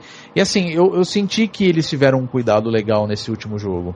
Eu não sei se foi a mesma sensação que vocês tiveram. Ah, eu tive, cara. Eu acho que eles tomaram muito cuidado. Eu acho que foi legal essa, essa coisa dela se ferrar mesmo quando ela faz. Quando ela cai de penhasco, quando ela se machuca em Que ela só se machuca, né? Ela só se machuca, cara. Ela parece tipo aquele cara. Tem um ator de Hollywood que ele, ele só apanha em filme. Ela não morre, né? Mas é tipo o não, não é o Shang-Chi, né? Xambin, não é o Xambin. Não, é assim, É. troféu sofrência pra Lara Croft. Nossa, sabe? demais, cara. Tu nunca é uma pessoa se fuder tanto num jogo, sabe? Numa história. Não, e tá certo, tem que ser assim, cara. Ela- Porque, inclusive, isso realça mais o heroísmo dela. Se fica um negócio muito, ah, ela é foda, ela mata, Ah, mas mas, não tem assim, realismo, cara, sabe? mas- sempre o, mano, sempre o, nossa, o, o, o, ufa foi por pouco. É, Pois é. Não, é que o legal do, do Rise of Tomb Raider é que o trailer, quando eles divulgaram, mostra ela numa psicóloga, cara. Tipo. ou seja, ela não. Fiquei tá- louca, mano. É, tipo, ela não está lidando com toda essa situação. Uhum. Assim, você quer coisa mais real do que isso? Isso é realismo no Pois é. Sabe? Exatamente, pô, é o protagonista com problema na cabeça. O cara, eu tô, eu tô. não consigo dormir, sabe? Por quê? Uhum. Porque eu troféu sofrência, tá ligado? troféu É. sofrido. Sofrido, cara. E nossa, eu, eu- espero que esse jogo que venha a ser lançado seja muito bom. Que tem tudo pra ser, pelo menos. Olha, o ator eu não lembrei o nome, mas eu lembro que o Daniel Craig apanha tanto quanto ela. É verdade. Isso é uma fato. o Daniel Craig é o primeiro James Bond que apanha que nem um cachorro. Que nem um cachorro, sim. Ah, mas É, o. é o mas já que, já que, também. já que também podemos falar do Born, né? Born só se fode também. Cara, é, você falou que você não gostou muito do, dos Garden of Light e o segundo Temple of Osiris. E- esses jogos eles são ótimos jogos design de- deles, que é o é um jogo de exploração, parece com o Diablo. é- mas- Ah, não, é, como esse jogo. Ok, não tenho ressalvas, mas eu digo por ser Tomb Raider, sabe? Tipo, você trocou É, ele- completamente a plataforma, digamos É. assim. Ele parece a aposentadoria da, da, da Lara Turbinada. É. Mas um negócio que eu quero ressaltar, e é bastante perigoso até para a própria franquia, que vai sair esse ano, e ela vai ter uma, uma- a exclusividade reservada para Xbox por pelo menos seis meses, e então vai sair para PC e PS4. Porém, no mesmo ano vai sair Uncharted 4, que é a nossa Lara com pinto, Nathan Drake. Exatamente. Que é esse jogo que você E- tá esperando agora. É, eu ia falar mais na minha vez. Fazendo, fazendo um segue aí no Uncharted, quem mais assistiu aquele game- aquela gameplay de 15 minutos? Eu. Eu assisti. Vocês gostaram? Eu achei maravilhoso. Eu achei incrível aquilo. Eu sou Eu uma achei puta de Uncharted, maravilhoso, cara. velho. Deu uma travada? Sim, quando foi jogado ao vivo, teve um glitch, teve um erro Teve, lá de meio. sim. O Nathan bugou geral. Caraca, cara, que, que vídeo. O, o Uncharted 4, é- ele tá pra provar que é essa sequência que a gente não achou que precisava, mas precisava. Pois é. É, É, é, gente- tipo, é, é justamente isso. É, tipo, não, na verdade não precisava. Mas na hora que a gente vê esse trailer, a gente fala, tá aí. Pô, É, eu, tipo, eu, eu- eu já tô farto, mas manda esse pudim aí. É, é, exatamente. É uma. E pelo visto vai ser uma gula boa, né? É. Bom. É, eu acho que tem tudo pra dar certo também, cara. Uncharted, cara. Não Sim, preciso dizer muito. A menina dos olhos do, do, do PlayStation 3 É, foi, né? Depois do época. Kratos, né? Depois do Kratos. Kratos, menina dos olhos, eu não sei, cara. Isso me assusta meio. E da trilogia Uncharted, o primeiro ele foi um, meio que um protótipo, ele bateu ali com o Gears of War, não foi muito bom. O segundo foi uma obra-prima. E o terceiro foi. ah, eu não vou falar que tipo, ele foi o melhor jogo, mas ele foi morno. Uhum. Vai, A recepção dele foi, foi morna. Tipo, a história dele não era um páreo pro 2. Nem a- as melhorias no jogo em si. Era mais do mesmo. Sim. Isso pra Uncharted é bom. Aí o 4 ele tá prometendo a- as mudanças que a gente quer que venham pro, pro, pro jogo. Mudanças que incluem, a, a- especialmente, a, pensando aí na desenvolvedora na Naughty Dog, a meca- as mecânicas de, de se esconder que vem lá do Last of Us. Verdade. Eu acho, eu acho que, eu acho sente que Last of Us e, e Tomb Raider deram uma pressionada no Uncharted, vocês não acham? Era era uma boa prensa. Eu acho, prensa. e eu acho uma boa prensa. É bom pra todo mundo no final das É. contas. Exatamente. Um compete com o outro, são jogos assim que são parecidos, mas eles são totalmente diferentes ao mesmo tempo. Porque o, o Last of Us é, é aquela coisa da temática dos zumbis, apesar de ter um, um aspecto aventura muito interessante. Enquanto o Uncharted e o, e o Tomb Raider eles lidam mais com, com aventura tipo Indiana Jones mesmo. né? Uhum. Aliás, tem gente que diz que o herói do Uncharted foi completamente chupinhado do Larry, que era pra ser o herói do Tomb Raider. Né? Sim, mas eu não Lara. Eu tenho uma relação de amor e ódio com Uncharted, que é o seguinte, eu não gostei do primeiro. Assim, Não, ele é, ele é bem fraco. Eu amei o segundo. O terceiro não me empolgou, mas o quarto me ganhou totalmente, entendeu? Ele me traz tanto aquele sentimento que o 2 me trouxe, que é o sentimento de que eu estava jogando o filme do cinema em casa, sabe? Sabe aquela hora que você pegava o suquinho e ficava assistindo TV? E era aquele filme, geralmente era um filme do Stallone, né? O filme do Van Damme, né? Que os caras metiam a bala em todo mundo. E... O que prova que você tem uma infância muito boa, né? Pois Por é. sinal. Não sei Sessão se a da galera- tarde ver filme tipo Stallone e Cobra, né? É, não sei, se, não sei se a galera vai. A galera mais nova vai ter essa referência, mas é tipo, é muito sessão da tarde, assim. O jeito de você descer a porrada nos caras, de pular de um lugar pro outro, de aquele salto sem cálculo nenhum, sabe? Que o cara pula, aí ele joga a corda no primeiro galho que ele vê e balança e dá certinho, ele vai com o pé no peito Sim. do cara, tipo, é foda. Me, me, me ganhou, assim, de novo. Quer dizer, 2015, cara, eu acho que eu tô empolgado pra porra toda. Tá muita, muita coisa boa.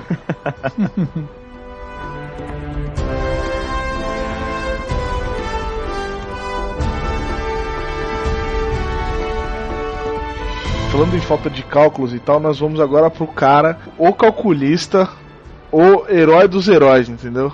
Chupa super-homem. Batman Arkham Knight, velho. E eu tô muito empolgado pra esse jogo, velho. Eu sou beat foda dessa trilogia do Batman. Cara, da você não Arkham. está sozinho. O móvel tá animal. Muito É, louco. foda. Um que, velho, eles trouxeram o Batmóvel e eles emularam muito bem do filme. O filme da trilogia, ele pegou o Batmóvel e falou assim: vocês sempre erraram, o Batmóvel tem que ser desse jeito. Isso é um Batmóvel. Aí eles trouxeram vilões fodas pra lutar com o Batman. Vilões pra lutar com o Batman de, mano, tete a tete. Tipo, tá cada vez melhor, assim, o Batman em termos de vilões. O, o Coringa sempre presente, né? Mas agora ele- eles têm vilões é, secundários que realmente te causam problemas. É, você assiste os trailers desse novo Batman e, velho, você não tem como não se empolgar, tá ligado? Cara, assim como você falou, é o Batman, pra mim, ele é um- uma série muito boa. Conforme saía, eu ia lá e jogava. assim. Também. Uhum. né? Tenho, uma, tenho boas histórias com esse jogo, por sinal. Mas, cara, é, quando eu vi a primeira vez também, a, a parte mais legal, eu falei, puta, vai ter mais um jogo do Batman. Puta, os caras vão explorar cada vez mais. Sim. né? Eu não vou falar que, nossa, é um dos maiores jogos que eu espero pra esse ano, pra ser bem honesto. Mas eu tô muito curioso, né? Você falou do, do Coringa, pra mim é uma coisa meio controversa, porque eu não vou dar spoilers, mas eu não me lembro de ter visto nada do Coringa na, Ah, durante o- cara, a questão. Mas, mas assim, então, a presença do personagem É. naquela coisa toda faz todo sentido pra história. É, é bem chamativa. Mas esse negócio do Batmóvel, tipo, opa, finalmente vocês botaram o Batmóvel, Uhum. entendeu? E se você prestar atenção, se você curte HQ principalmente, você percebe dois tipos de Batmóvel. É. né, no, no mesmo veículo, na verdade. Aquele negócio da velocidade, né? Sim, Igual os filmes. E a pegada do Batmóvel como um tanque de guerra. que é o que eles botaram no- na trilogia do cinema agora, a última. Isso, exatamente. Até porque nos outros jogos já tem aquela pegada de você usar aquele jato do Batman não pra explorar a cidade, Uhum. mas Mas pra você ir de um ponto pra outro e tudo mais. Sim. É divertido, mas não ajuda em nada. Agora não, com o carro é outra pegada, sabe? Você Não, vai é, e, passear e- na cidade, Não, né, o negócio então. que eu achei muito foda dessa série, em geral, é que assim, o Batman, ele, ele é um super-herói forte pra caralho. E nessa série, parece que a cada jogo que sai, ele bate mais doído nos caras, ele tá mais forte, ele tá mais truculento e, e, mano, você não vai querer ficar no caminho dele e do objetivo dele, porque ele vai descer a porrada em você. Isso não é uma confirmação, tá? Isso não é nada, mas eu tenho uma séria suspeita que esse vai ser o último jogo do Batman dessa trilogia Por que, que você acha isso? eu sinto que ele. Se você vê os trailers, o clima tá muito denso, tá muito foda. Eu acho que o Batman meio que morre nessa. Cara, eu. eu não sei uma se. possibilidade. É, seria uma ótima possibilidade. Eu, pra falar a verdade, eu meio que discordo. É uma não, não, eu- possibilidade- Eu, não- eu vou falar a verdade assim, eu não tô discordando apenas do lance do Batman possivelmente morrer. Mas eu diria que, pra mim, ele não vai ser o último jogo. O que me incomoda muito da a série Arkham, primeiro, o primeiro jogo ele é muito bom, o segundo eu acho excelente, excelentíssimo, e o terceiro jogo é o Origins, que ele conta como Batman virou Batman. Pô, você já tem duas histórias que estão muito boas, você poderia fazer uma continuação daquilo, de repente até colocar outros heróis do universo da, da DC Comics. Mas não, vocês preferiram mostrar antes, pra agora lançar um outro jogo que vai mostrar muitos anos depois. É. Então, assim, cara, se eles vão explorar esse universo, e isso até não dá mais. Até uma hora o nego fala assim, cara, que jogo bosta, sabe? Porque os caras não têm mais o que fazer. É, Tudo que eles então- tinham pra mostrar, eles já mostraram e acaba ficando uma coisa cansativa. Sim, é, por- É. mas é mas isso que eu tô te falando. É, Por estar muito avançado e pelo clima tá tão denso dentro de Gotham e os- esse complô todo dos vilões e tudo, eu acho que, sinceramente, eu acho que o Batman morre. É, Eu fico meio cismado com isso também, pra falar a verdade. Porque assim, eu não me lembro de ter visto nada. Eu tô falando mais como leitor de histórias em quadrinhos, Uhum. tá? Mas assim, é. Pra quem tá ouvindo e curte HQ, ele vai lembrar de uma, série muito clássica, numa história muito famosa do Batman, que é o Batman Ano 1. Que é basicamente a história que tá no Origins. Sim. Assim, ele é muito baseado, ele tem muita pegada disso. Eu vejo mais como uma homenagem, sabe, não sei te explicar o certo. Ele é muito preso mesmo a tudo, é canônico mesmo na história do Batman. Sim. Agora, os outros jogos não. Aquela pegada de vocês é ficar preso apenas no Asilo Arkham. E depois você ficar naquele complexo da cidade de, É. de Gotham, que é o Arkham City.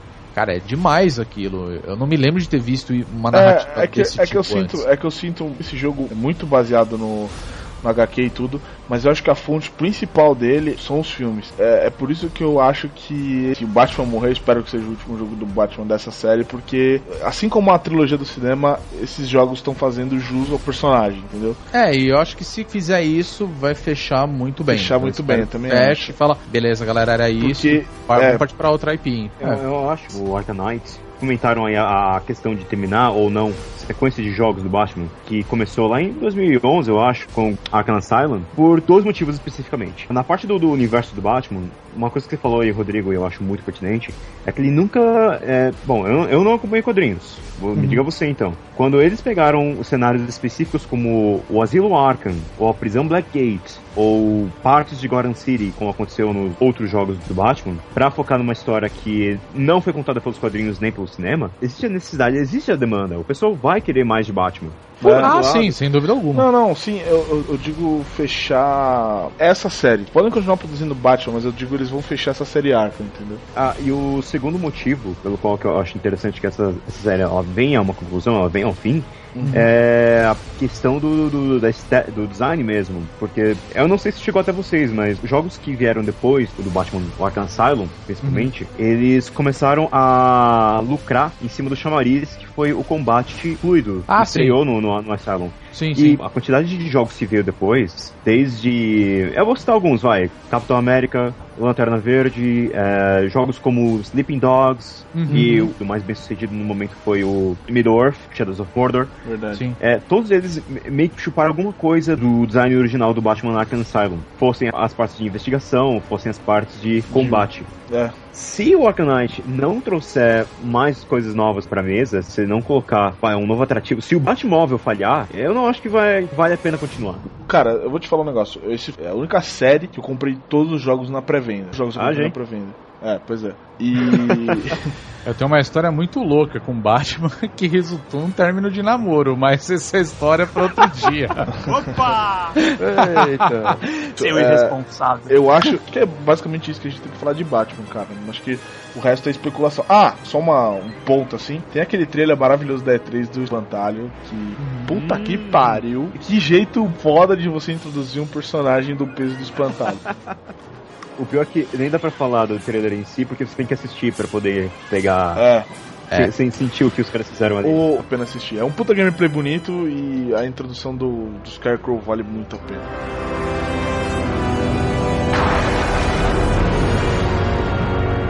Cara, um jogo que assim, ele, ele apareceu no ano passado num anúncio meio inesperado. Meio não, ele foi totalmente inesperado, ninguém Totalmente com isso. inesperado. E cara, eu, eu. Ah, não, você não falou ainda. Desculpa.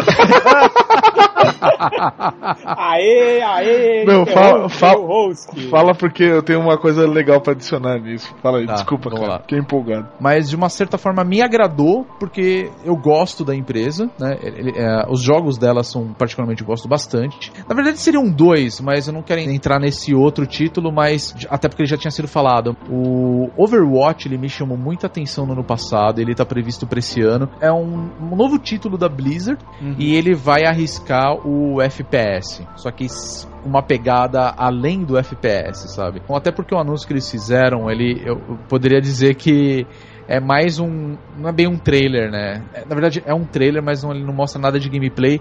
Eu, eu diria que a Blizzard ela pode ser um dia uma puta companhia pau a pau com a DreamWorks, a, a Disney, sabe? Porque a animação que os caras mostraram pra promover esse jogo, eu achei sensacional. Cara, Uma é, mistura tipo dos incríveis com. É, sei lá, sim, né? é, é animal. É, é um É animal. negócio. é muito um legal negócio- aquilo. Cara, vou ser sincero com vocês. Eu tenho um carinho muito grande por esse jogo. Por dois motivos. Um, por essa animação, que, cara, me fez bater palma com a coxa. Vou falar pra vocês, foda. Que animação, que cuidado, que capricho com tudo, sabe? Ele foi lançado em várias línguas, né? Isso que foi bizarro, assim. Foi lançado em português, foi é. lançado em inglês. Foda, assim, puta cuidado. E, e ela, essa notícia, ela foi lançada no dia. Esse trailer animado foi lançado no dia que a gente gravou o primeiro update, cara. É É verdade. verdade. Então eu tenho um É carinho verdade. muito grande por esse jogo. Eu, realmente eu tô esperando Aliás, muito, assim. update engraçadíssimo. Foi, cara, é verdade. Foi muito gravado. Foi É verdade, muito é engraçado. verdade. Foi muito legal. Não, mas o que eu achei legal disso é que assim, cara, a gente tá tão acostumado com a Blizzard fazendo três coisas, que é StarCraft,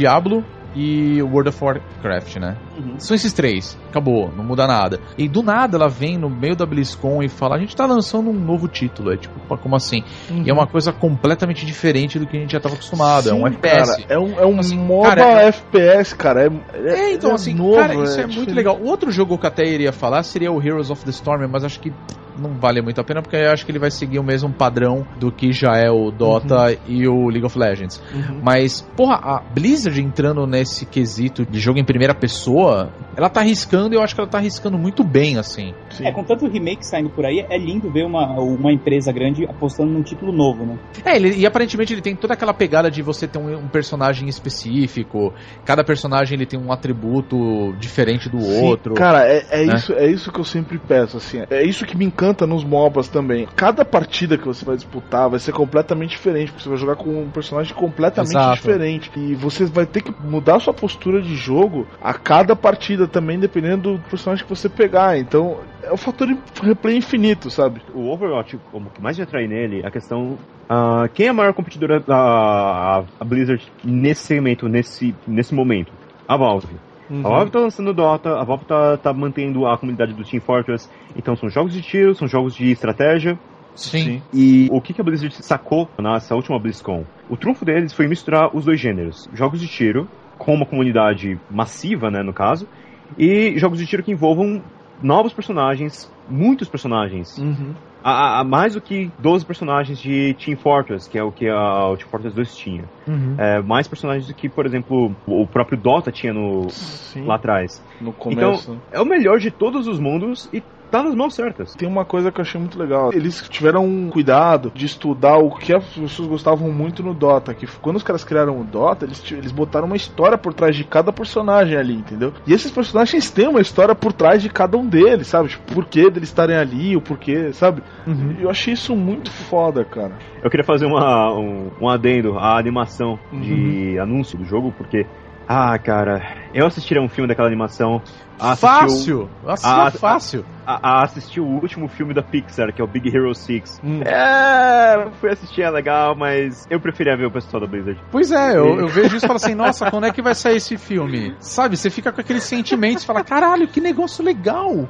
É verdade. Sabe, é muito bacana isso. Que legal, sabe, ver um- uma empresa que ela tá tão acostumada com um gênero específico e arriscando em outro. Porra, vindo da Blizzard, cara, eu, eu confesso que eu pago muito pau pra esses caras, velho. Eu acho que vai ser animal esse jogo. Eles costumam caprichar, né, cara? Não, dá, não tem muita decepção da parte deles. Eles não dão tiro no pé, cara. Eles sabem que a galera quer, entendeu? Então, é o que nem o Paulo falou, é, é melhor de dois mundos. E, Hum. mais uma vez, eu espero estar muito certo disso.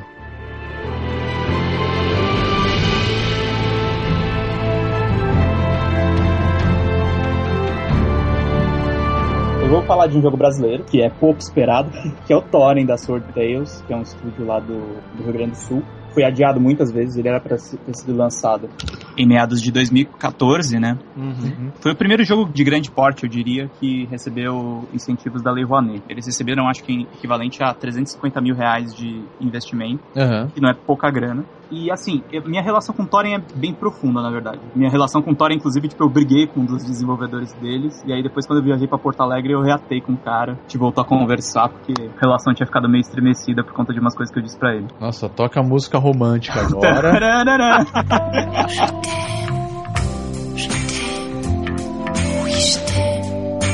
Tararara. Ele- É. Hoje em dia ele tá cagando com o que aconteceu, mas foi engraçado na época. Que assim, ele detonou um texto meu, eu me defendi, só que ele continuou detonando. Aí não deu briga, né, cara? No PVT ainda. Mas depois eu conversei com ele e ele falou: Não, cara, deixa pra lá essa história. Tipo, vamos voltar a conversar.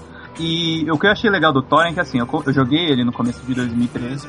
Eu achei um jogo bonito, mas eu tava achando até um pouco repetitivo. Sim. Porque na verdade era o começo do jogo. Que você controla basicamente uma, uma criança, uma menina que eles, eles chamam de Moonchild. ela tem que cumprir uma profecia que tá numa forma de poesia. Ela precisa chegar no topo de uma torre. Porque à medida que ela vai andando a torre, ela vai crescendo fisicamente. Então o começo do jogo é um pouco parado, porque você tem que controlar ela e ela tá criança, então os movimentos são limitados. Lembra muito Shadow of Colossus esse começo do jogo. Só que quando você vai chegando mais, conforme você vai chegando pro topo da torre, ele ganha uns ares meio de Zelda, sabe? Aparecem inimigos muito parecidos como se fossem nos dungeons do Link. Então acho que é um jogo que vai fazer muito sucesso, assim. Eu acho ele muito, muito bem feitinho. Teve algumas piadas que a gente fez no, no Rio Grande do Sul, porque eles. Eles fizeram o jogo todo verde no começo. Aí eles começaram a fazer umas paletas de cores diferentes pro céu conforme os estágios vão avançando.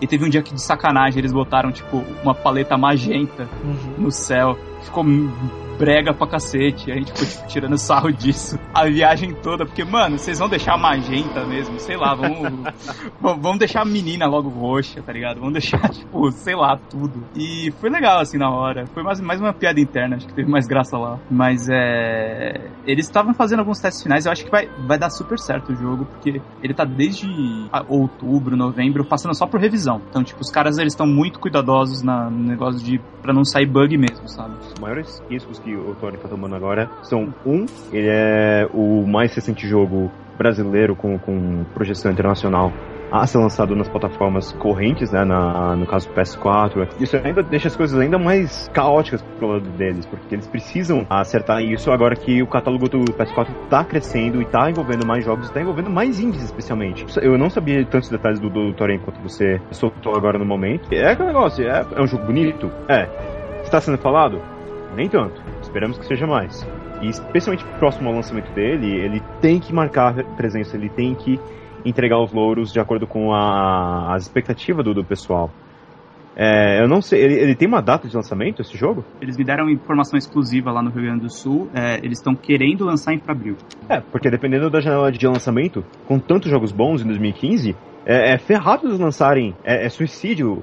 Bom, talvez aí, segundo semestre, eles podem pegar no melhor do- dos casos, setembro. Qualquer coisa entre outubro e dezembro é, é um suicídio. É, Eu também acho. Uhum. Não, eles querem lançar no começo do ano justamente por causa disso. Não é pra adiar nada e pra aproveitar o ano todo. Tive uma certa curiosidade, a gente teve como é, dar uma olhada no jogo, inclusive na BGS, que eles estavam lá num, num dos poucos stands dedicados aos indie games. Mas é, eu acho que o que mais me chama a atenção do, do Thorin, na verdade, é a questão que é, ele teve um buzz muito grande assim quando ele foi anunciado que ele conseguiu o financiamento pela Rei Rouanet. Uhum. né? Então, assim, eu acho que existe uma grande expectativa em cima do jogo e talvez uma expectativa grande demais. Né? Eu Acho que não seria tão necessária essa, essa expectativa. Claro que a gente sempre quer ver uma produção nacional, ainda mais para jogos de videogame, que é uma coisa de grande porte, a gente sabe que é muito difícil. Tanto que o que domina aqui no Brasil são os indie games, né? Então, assim, é você ver um resultado final disso, de todo esse trabalho que o pessoal da Sorteios vem enfrentando, acredito que deve ser uns três anos já, se não me falha a memória, pô, é legal. A gente tá nesse hype já há muito tempo mesmo. Então, ver o resultado final, ver como que ele vai sair, como que vai ser, porra, cara, é uma expectativa muito grande, né? Talvez errada, mas assim, é, acho que é inevitável. Tem algumas pessoas que talvez estejam esperando coisas erradas, mas eu acho que no, no geral, o que não dá pra esperar dele é que ele seja um jogo perfeito. Ah, não, não, eu, eu não nem conto com isso. Não, não perfeito no sentido perfeito em todos os aspectos, mas assim, perfeito no estilo dos, dos top de linha que a gente tem internacional. Não dá pra esperar isso. Não, não, é, eu acho que é uma besteira muito grande, por sinal. Mas eu acho que dá pra esperar um jogo bom. Eu acho que dá pra esperar, assim, sei lá, cara que gosta de uma veia mais artística pros games. Sei lá, o cara que joga é, Journey, o cara que joga é, Shadow of Colossus, o cara que joga Aiko, vai. Ou até É. Zelda, sei lá, se o cara quer um Zelda, não o, o que tá prometendo que vai sair agora da Nintendo, que esse parece que tem mais pauleira, né? Mas uma coisa mais filosófica, sei lá, que nem o O Twilight Princess? Twilight Princess, isso Uhum. uma coisa mais artística mesmo, sabe? Se você esperar Hum. isso, eu acho que o Thorin vai atender as expectativas. Eu acho que ele consegue ter bons reviews. É que é aquela coisa, né? Lançamento é assim. Uhum. A primeira impressão é que acaba ficando, né? E é, Completamente. fo- e é foda.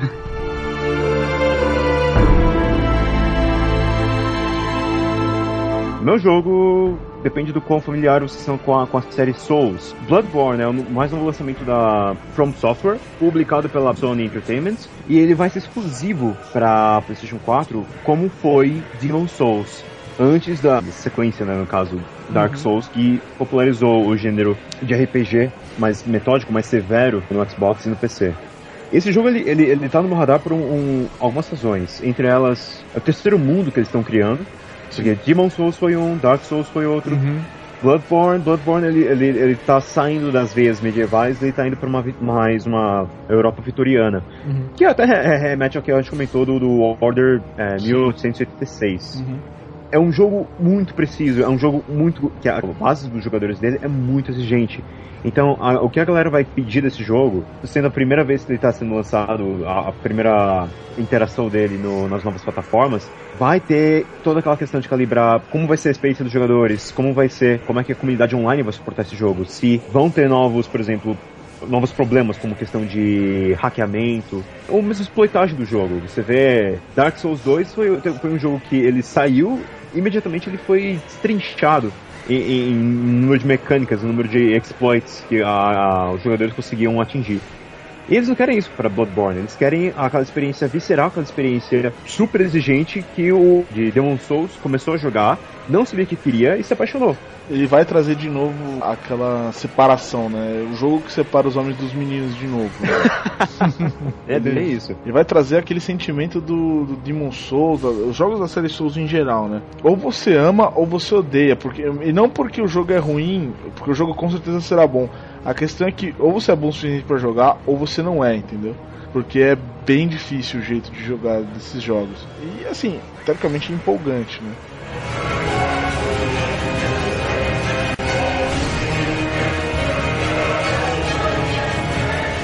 Bom, tem um jogo, é assim. Eu não sei se eu espero ele. Eu não tenho muita certeza se eu quero que ele venha ou não, entendeu? Eu tô meio dividido.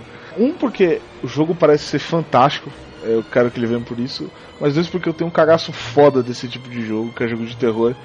O jogo que eu tô falando é o Until Dawn. Tudo que eu vi de trailer desse jogo, eu fiquei pensando, eu não vou jogar essa caralha. Eu não vou jogar essa caralha. Esse tá cagaço, Em hein? compensação, o, o meu lado sádico, que quer ver eu me fuder, ficava assim, puta que jogo fudido, eu preciso comprar essa merda. Eu não sei o que que ele tem que passa esse clima de tensão tão forte, assim. Eu não sei se é os Quick Time Events, que você depende de Quick Time Events pra, pra poder continuar no jogo. O fato de você ser perseguido por malucos, que você não sabe se são demônios, se são só caras loucos e tal. E que ele tem uma pegada que, tipo, o- tudo que você vai fazer com o seu controle, movimentação do controle, tem vezes que você precisa, tipo, ficar parado pro cara não ver seu controle. Eu vi isso no gameplay, cara. Você precisa ficar parado pro bicho não te ver e você tem que segurar seu controle parado. Ou seja, tipo, você que tá do lado de fora, você não pode relaxar também não, tá ligado? Você tem que, mano, segurar o controle reto, velho. Cara, ele foi construído de uma maneira que é pra deixar você com um cagaço foda. Em compensação, com uma puta vontade de jogar, tá ligado? E eu sou o público-alvo desse tipo de jogo, porque eu tô exatamente dessa maneira. Tipo, eu quero jogar. Mas uma parte do meu cérebro dizendo, você não deveria jogar essa merda. É, eu acho que ele é o jogo perfeito pra você jogar em grupo e pra você jogar com, com pessoas. Mas a diferença desse jogo de terror pra, pra outros, eu, eu assisti esse clipe, o, o clipe de gameplay dele. Uhum. Tem uma coisa que eu achei fantástica nele, que como ele é um jogo onde você não tem o controle absoluto da, da, da, da pessoa, né? Só recapitulando, o Until Dawn é o slasher, Jason, Fred Uhum. Para É, videogames. Onde é que ele acerta mais pra mim? O gênero de jogo do, do, do Until Dawn, ele lembra jogos como Heavy Rain, ou Beyond, Two Souls, ou até Indigo Prophecy, se quiser ir um pouco além. Nossa, você foi Mas- longe agora, hein? Caralho, dá chamar parabéns. game designer, né, cara? Não, é do caralho. Onde o Until Dawn ele é diferente desses outros jogos é que uma vez que você fez, ah, você apertou aquele botão para se esconder do palhaço com a faca e você tá escondido, ele te dá outras duas alternativas, que é ou você fica ou você sai. Should I stay or should I go? Uhum. Ah, o cagaço que isso do jogador, especialmente porque a gente tá acostumado a ser levado pela mão, né? Ah, faz isso, isso, isso e você tá seguro, você passou de fase. O Until Dawn, ele não vai te dar essas certezas e a, a- a cada vez que você faz uma escolha, você se sente cada vez mais preso.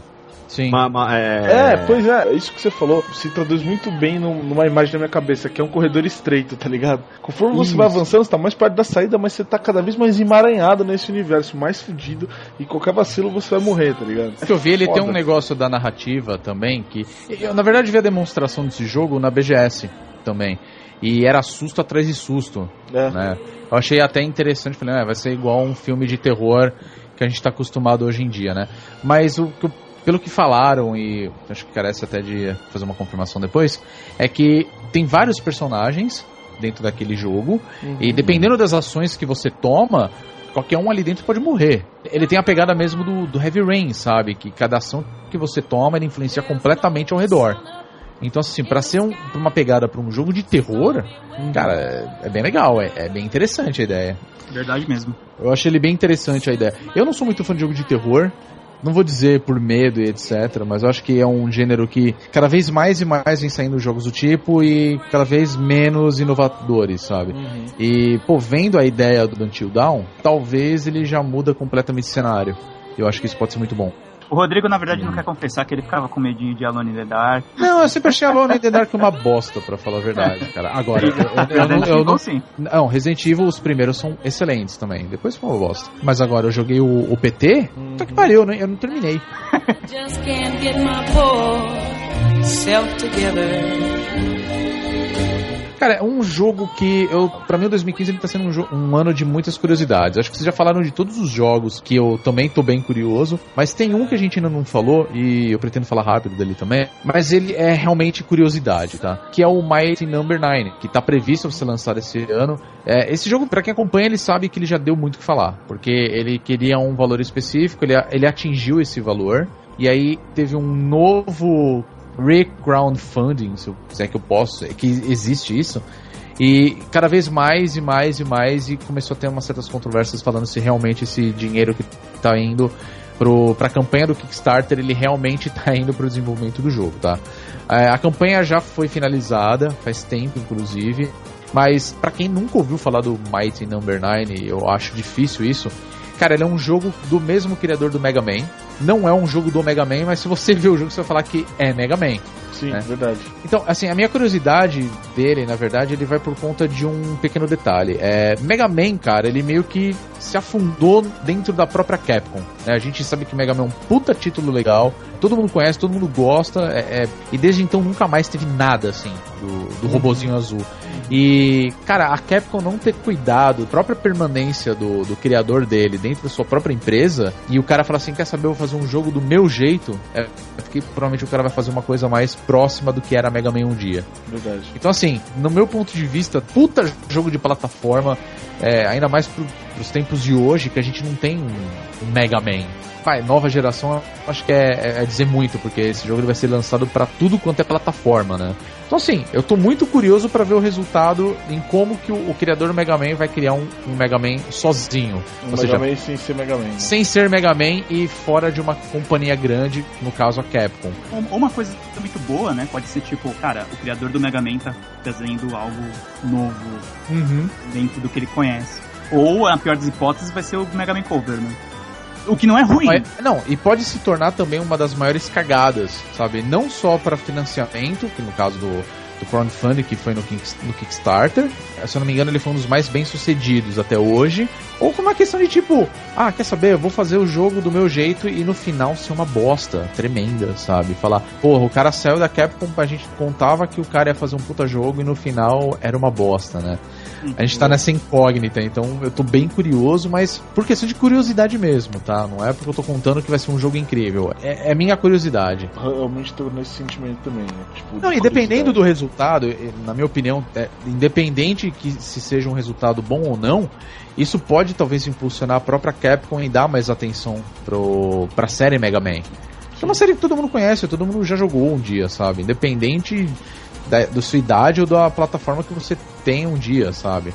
Se você me perguntasse do, do Mario 9 lá atrás, digo, um ano atrás, eu estaria muito mais cético a respeito desse jogo, porque, eh, primeiro que eu não confio muito em Kickstarter, segundo que teve muitos Kickstarters que deram errado. Sim. Aí teve um jogo que meio que mudou a minha opinião, e esse foi Shovel Knight. Concordo é. plenamente. Então, meio O que... pessoal já- daqui do site sabe muito bem o minha relação com Shovel Knight. Então. Não, o, o Rodrigo, se pudesse, teria uma pá espada, cara. Eu teria. Eu acho, eu acho o melhor jogo de Nintendinho já lançado nos últimos tempos. É verdade. Seja lá o que isso signifique, né? a hype para esse jogo, o fato de que ele também, ele, assim como o Knight, ele foi testado, ele foi aprovado pela maior parte dos, do- dos jogadores. Então, mesmo que eles tenham feito um segundo Kickstarter só para completar o jogo, porque aparentemente o, o lance inicial não foi o bastante, o pessoal tá entregando o produto antes do, do lançamento oficial. Então, ele é testado, é o que eu quero dizer. Ele, ele, ele não vai sair do mercado meio pronto, ele não vai, ele não vai sair inacabado. É. Ah, a questão é só esperar se ele vai ter a mesma proporção do Mega Man. Mega, Mega Man ele já, ele já teve tantas formas. Eu acho que por um, por um tempo ele foi o, o recorde no Guinness de do jogo com maior número de sequências diferentes, porque Sim. saia pra, ah, saia pra console, saia pra celular, saia pra portátil, escambau. É. E o Mario Number 9 ele, ele tem tudo isso nas costas dele, ele tem toda uma geração. Gerações, no caso.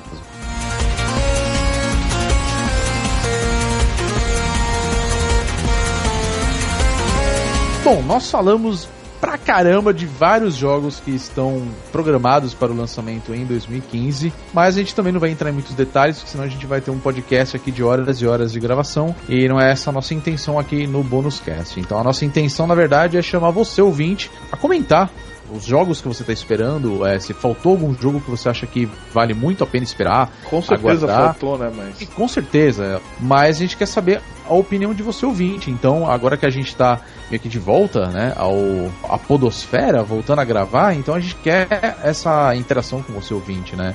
Então, bom, vamos finalizar. Eu queria Antes de mais nada, agradecer a participação do Paulo, que por acaso entrou aqui com a gente hoje para gravar e eu acho que, meu amigo, você tá mais do que convidado a participar de outras vezes, tá? Verdade, também acho. Opa, foi um prazer. e É uma biblioteca humana. Eu só encho o saco porque toda hora que o Pedro tropeça no, no- no jogo, eu venho e corrijo ele. É isso aí, cara, tá, Tá certo. certo, tá o certo. Pedro, pra dessas, mas esse Black Block aí. É, porra. aí. É verdade. Bom, de qualquer forma, Paulo, valeu mesmo a sua participação e, como já falei, tá Sempre mais do convidado aí pra você estar participando aqui com a gente, tá? E bom, enfim, você já sabe onde encontrar a gente no nosso site www.bonusstage.com.br. Para você comentar, você tem duas formas. Você pode entrar nos comentários da postagem no site. Você também pode ver a postagem que tá lá no Facebook, né, que eu acho que é o nosso principal canal hoje das redes sociais. Então, se você procurar a postagem, né, no caso, o link que tem para esse bonus cast, ou você também pode mandar um e-mail pra gente para bonuscast.bonusstage.com.br. Como já é de praxe, redes sociais vou pedir para vocês, outros participantes, falarem. Pedro, qual é o nosso Facebook? facebook.com.br bônus stage. Guilherme Anderson, qual é o nosso Twitter? É arroba bônus stage BR. E também nós estamos no YouTube, gravando nossos vídeos semanais no Bonus Stage Update, além de gameplays, outros vídeos que a gente vem gravando. Você pode encontrar a gente no youtube.com barra bonusstagebr, assim, é igual como é o do Twitter. Bom, pessoal, é isso que a gente tinha aqui pra falar. Espero que vocês tenham gostado. E até o próximo Bônus Cast. Tchau, tchau. Beijo! Inara, Inara,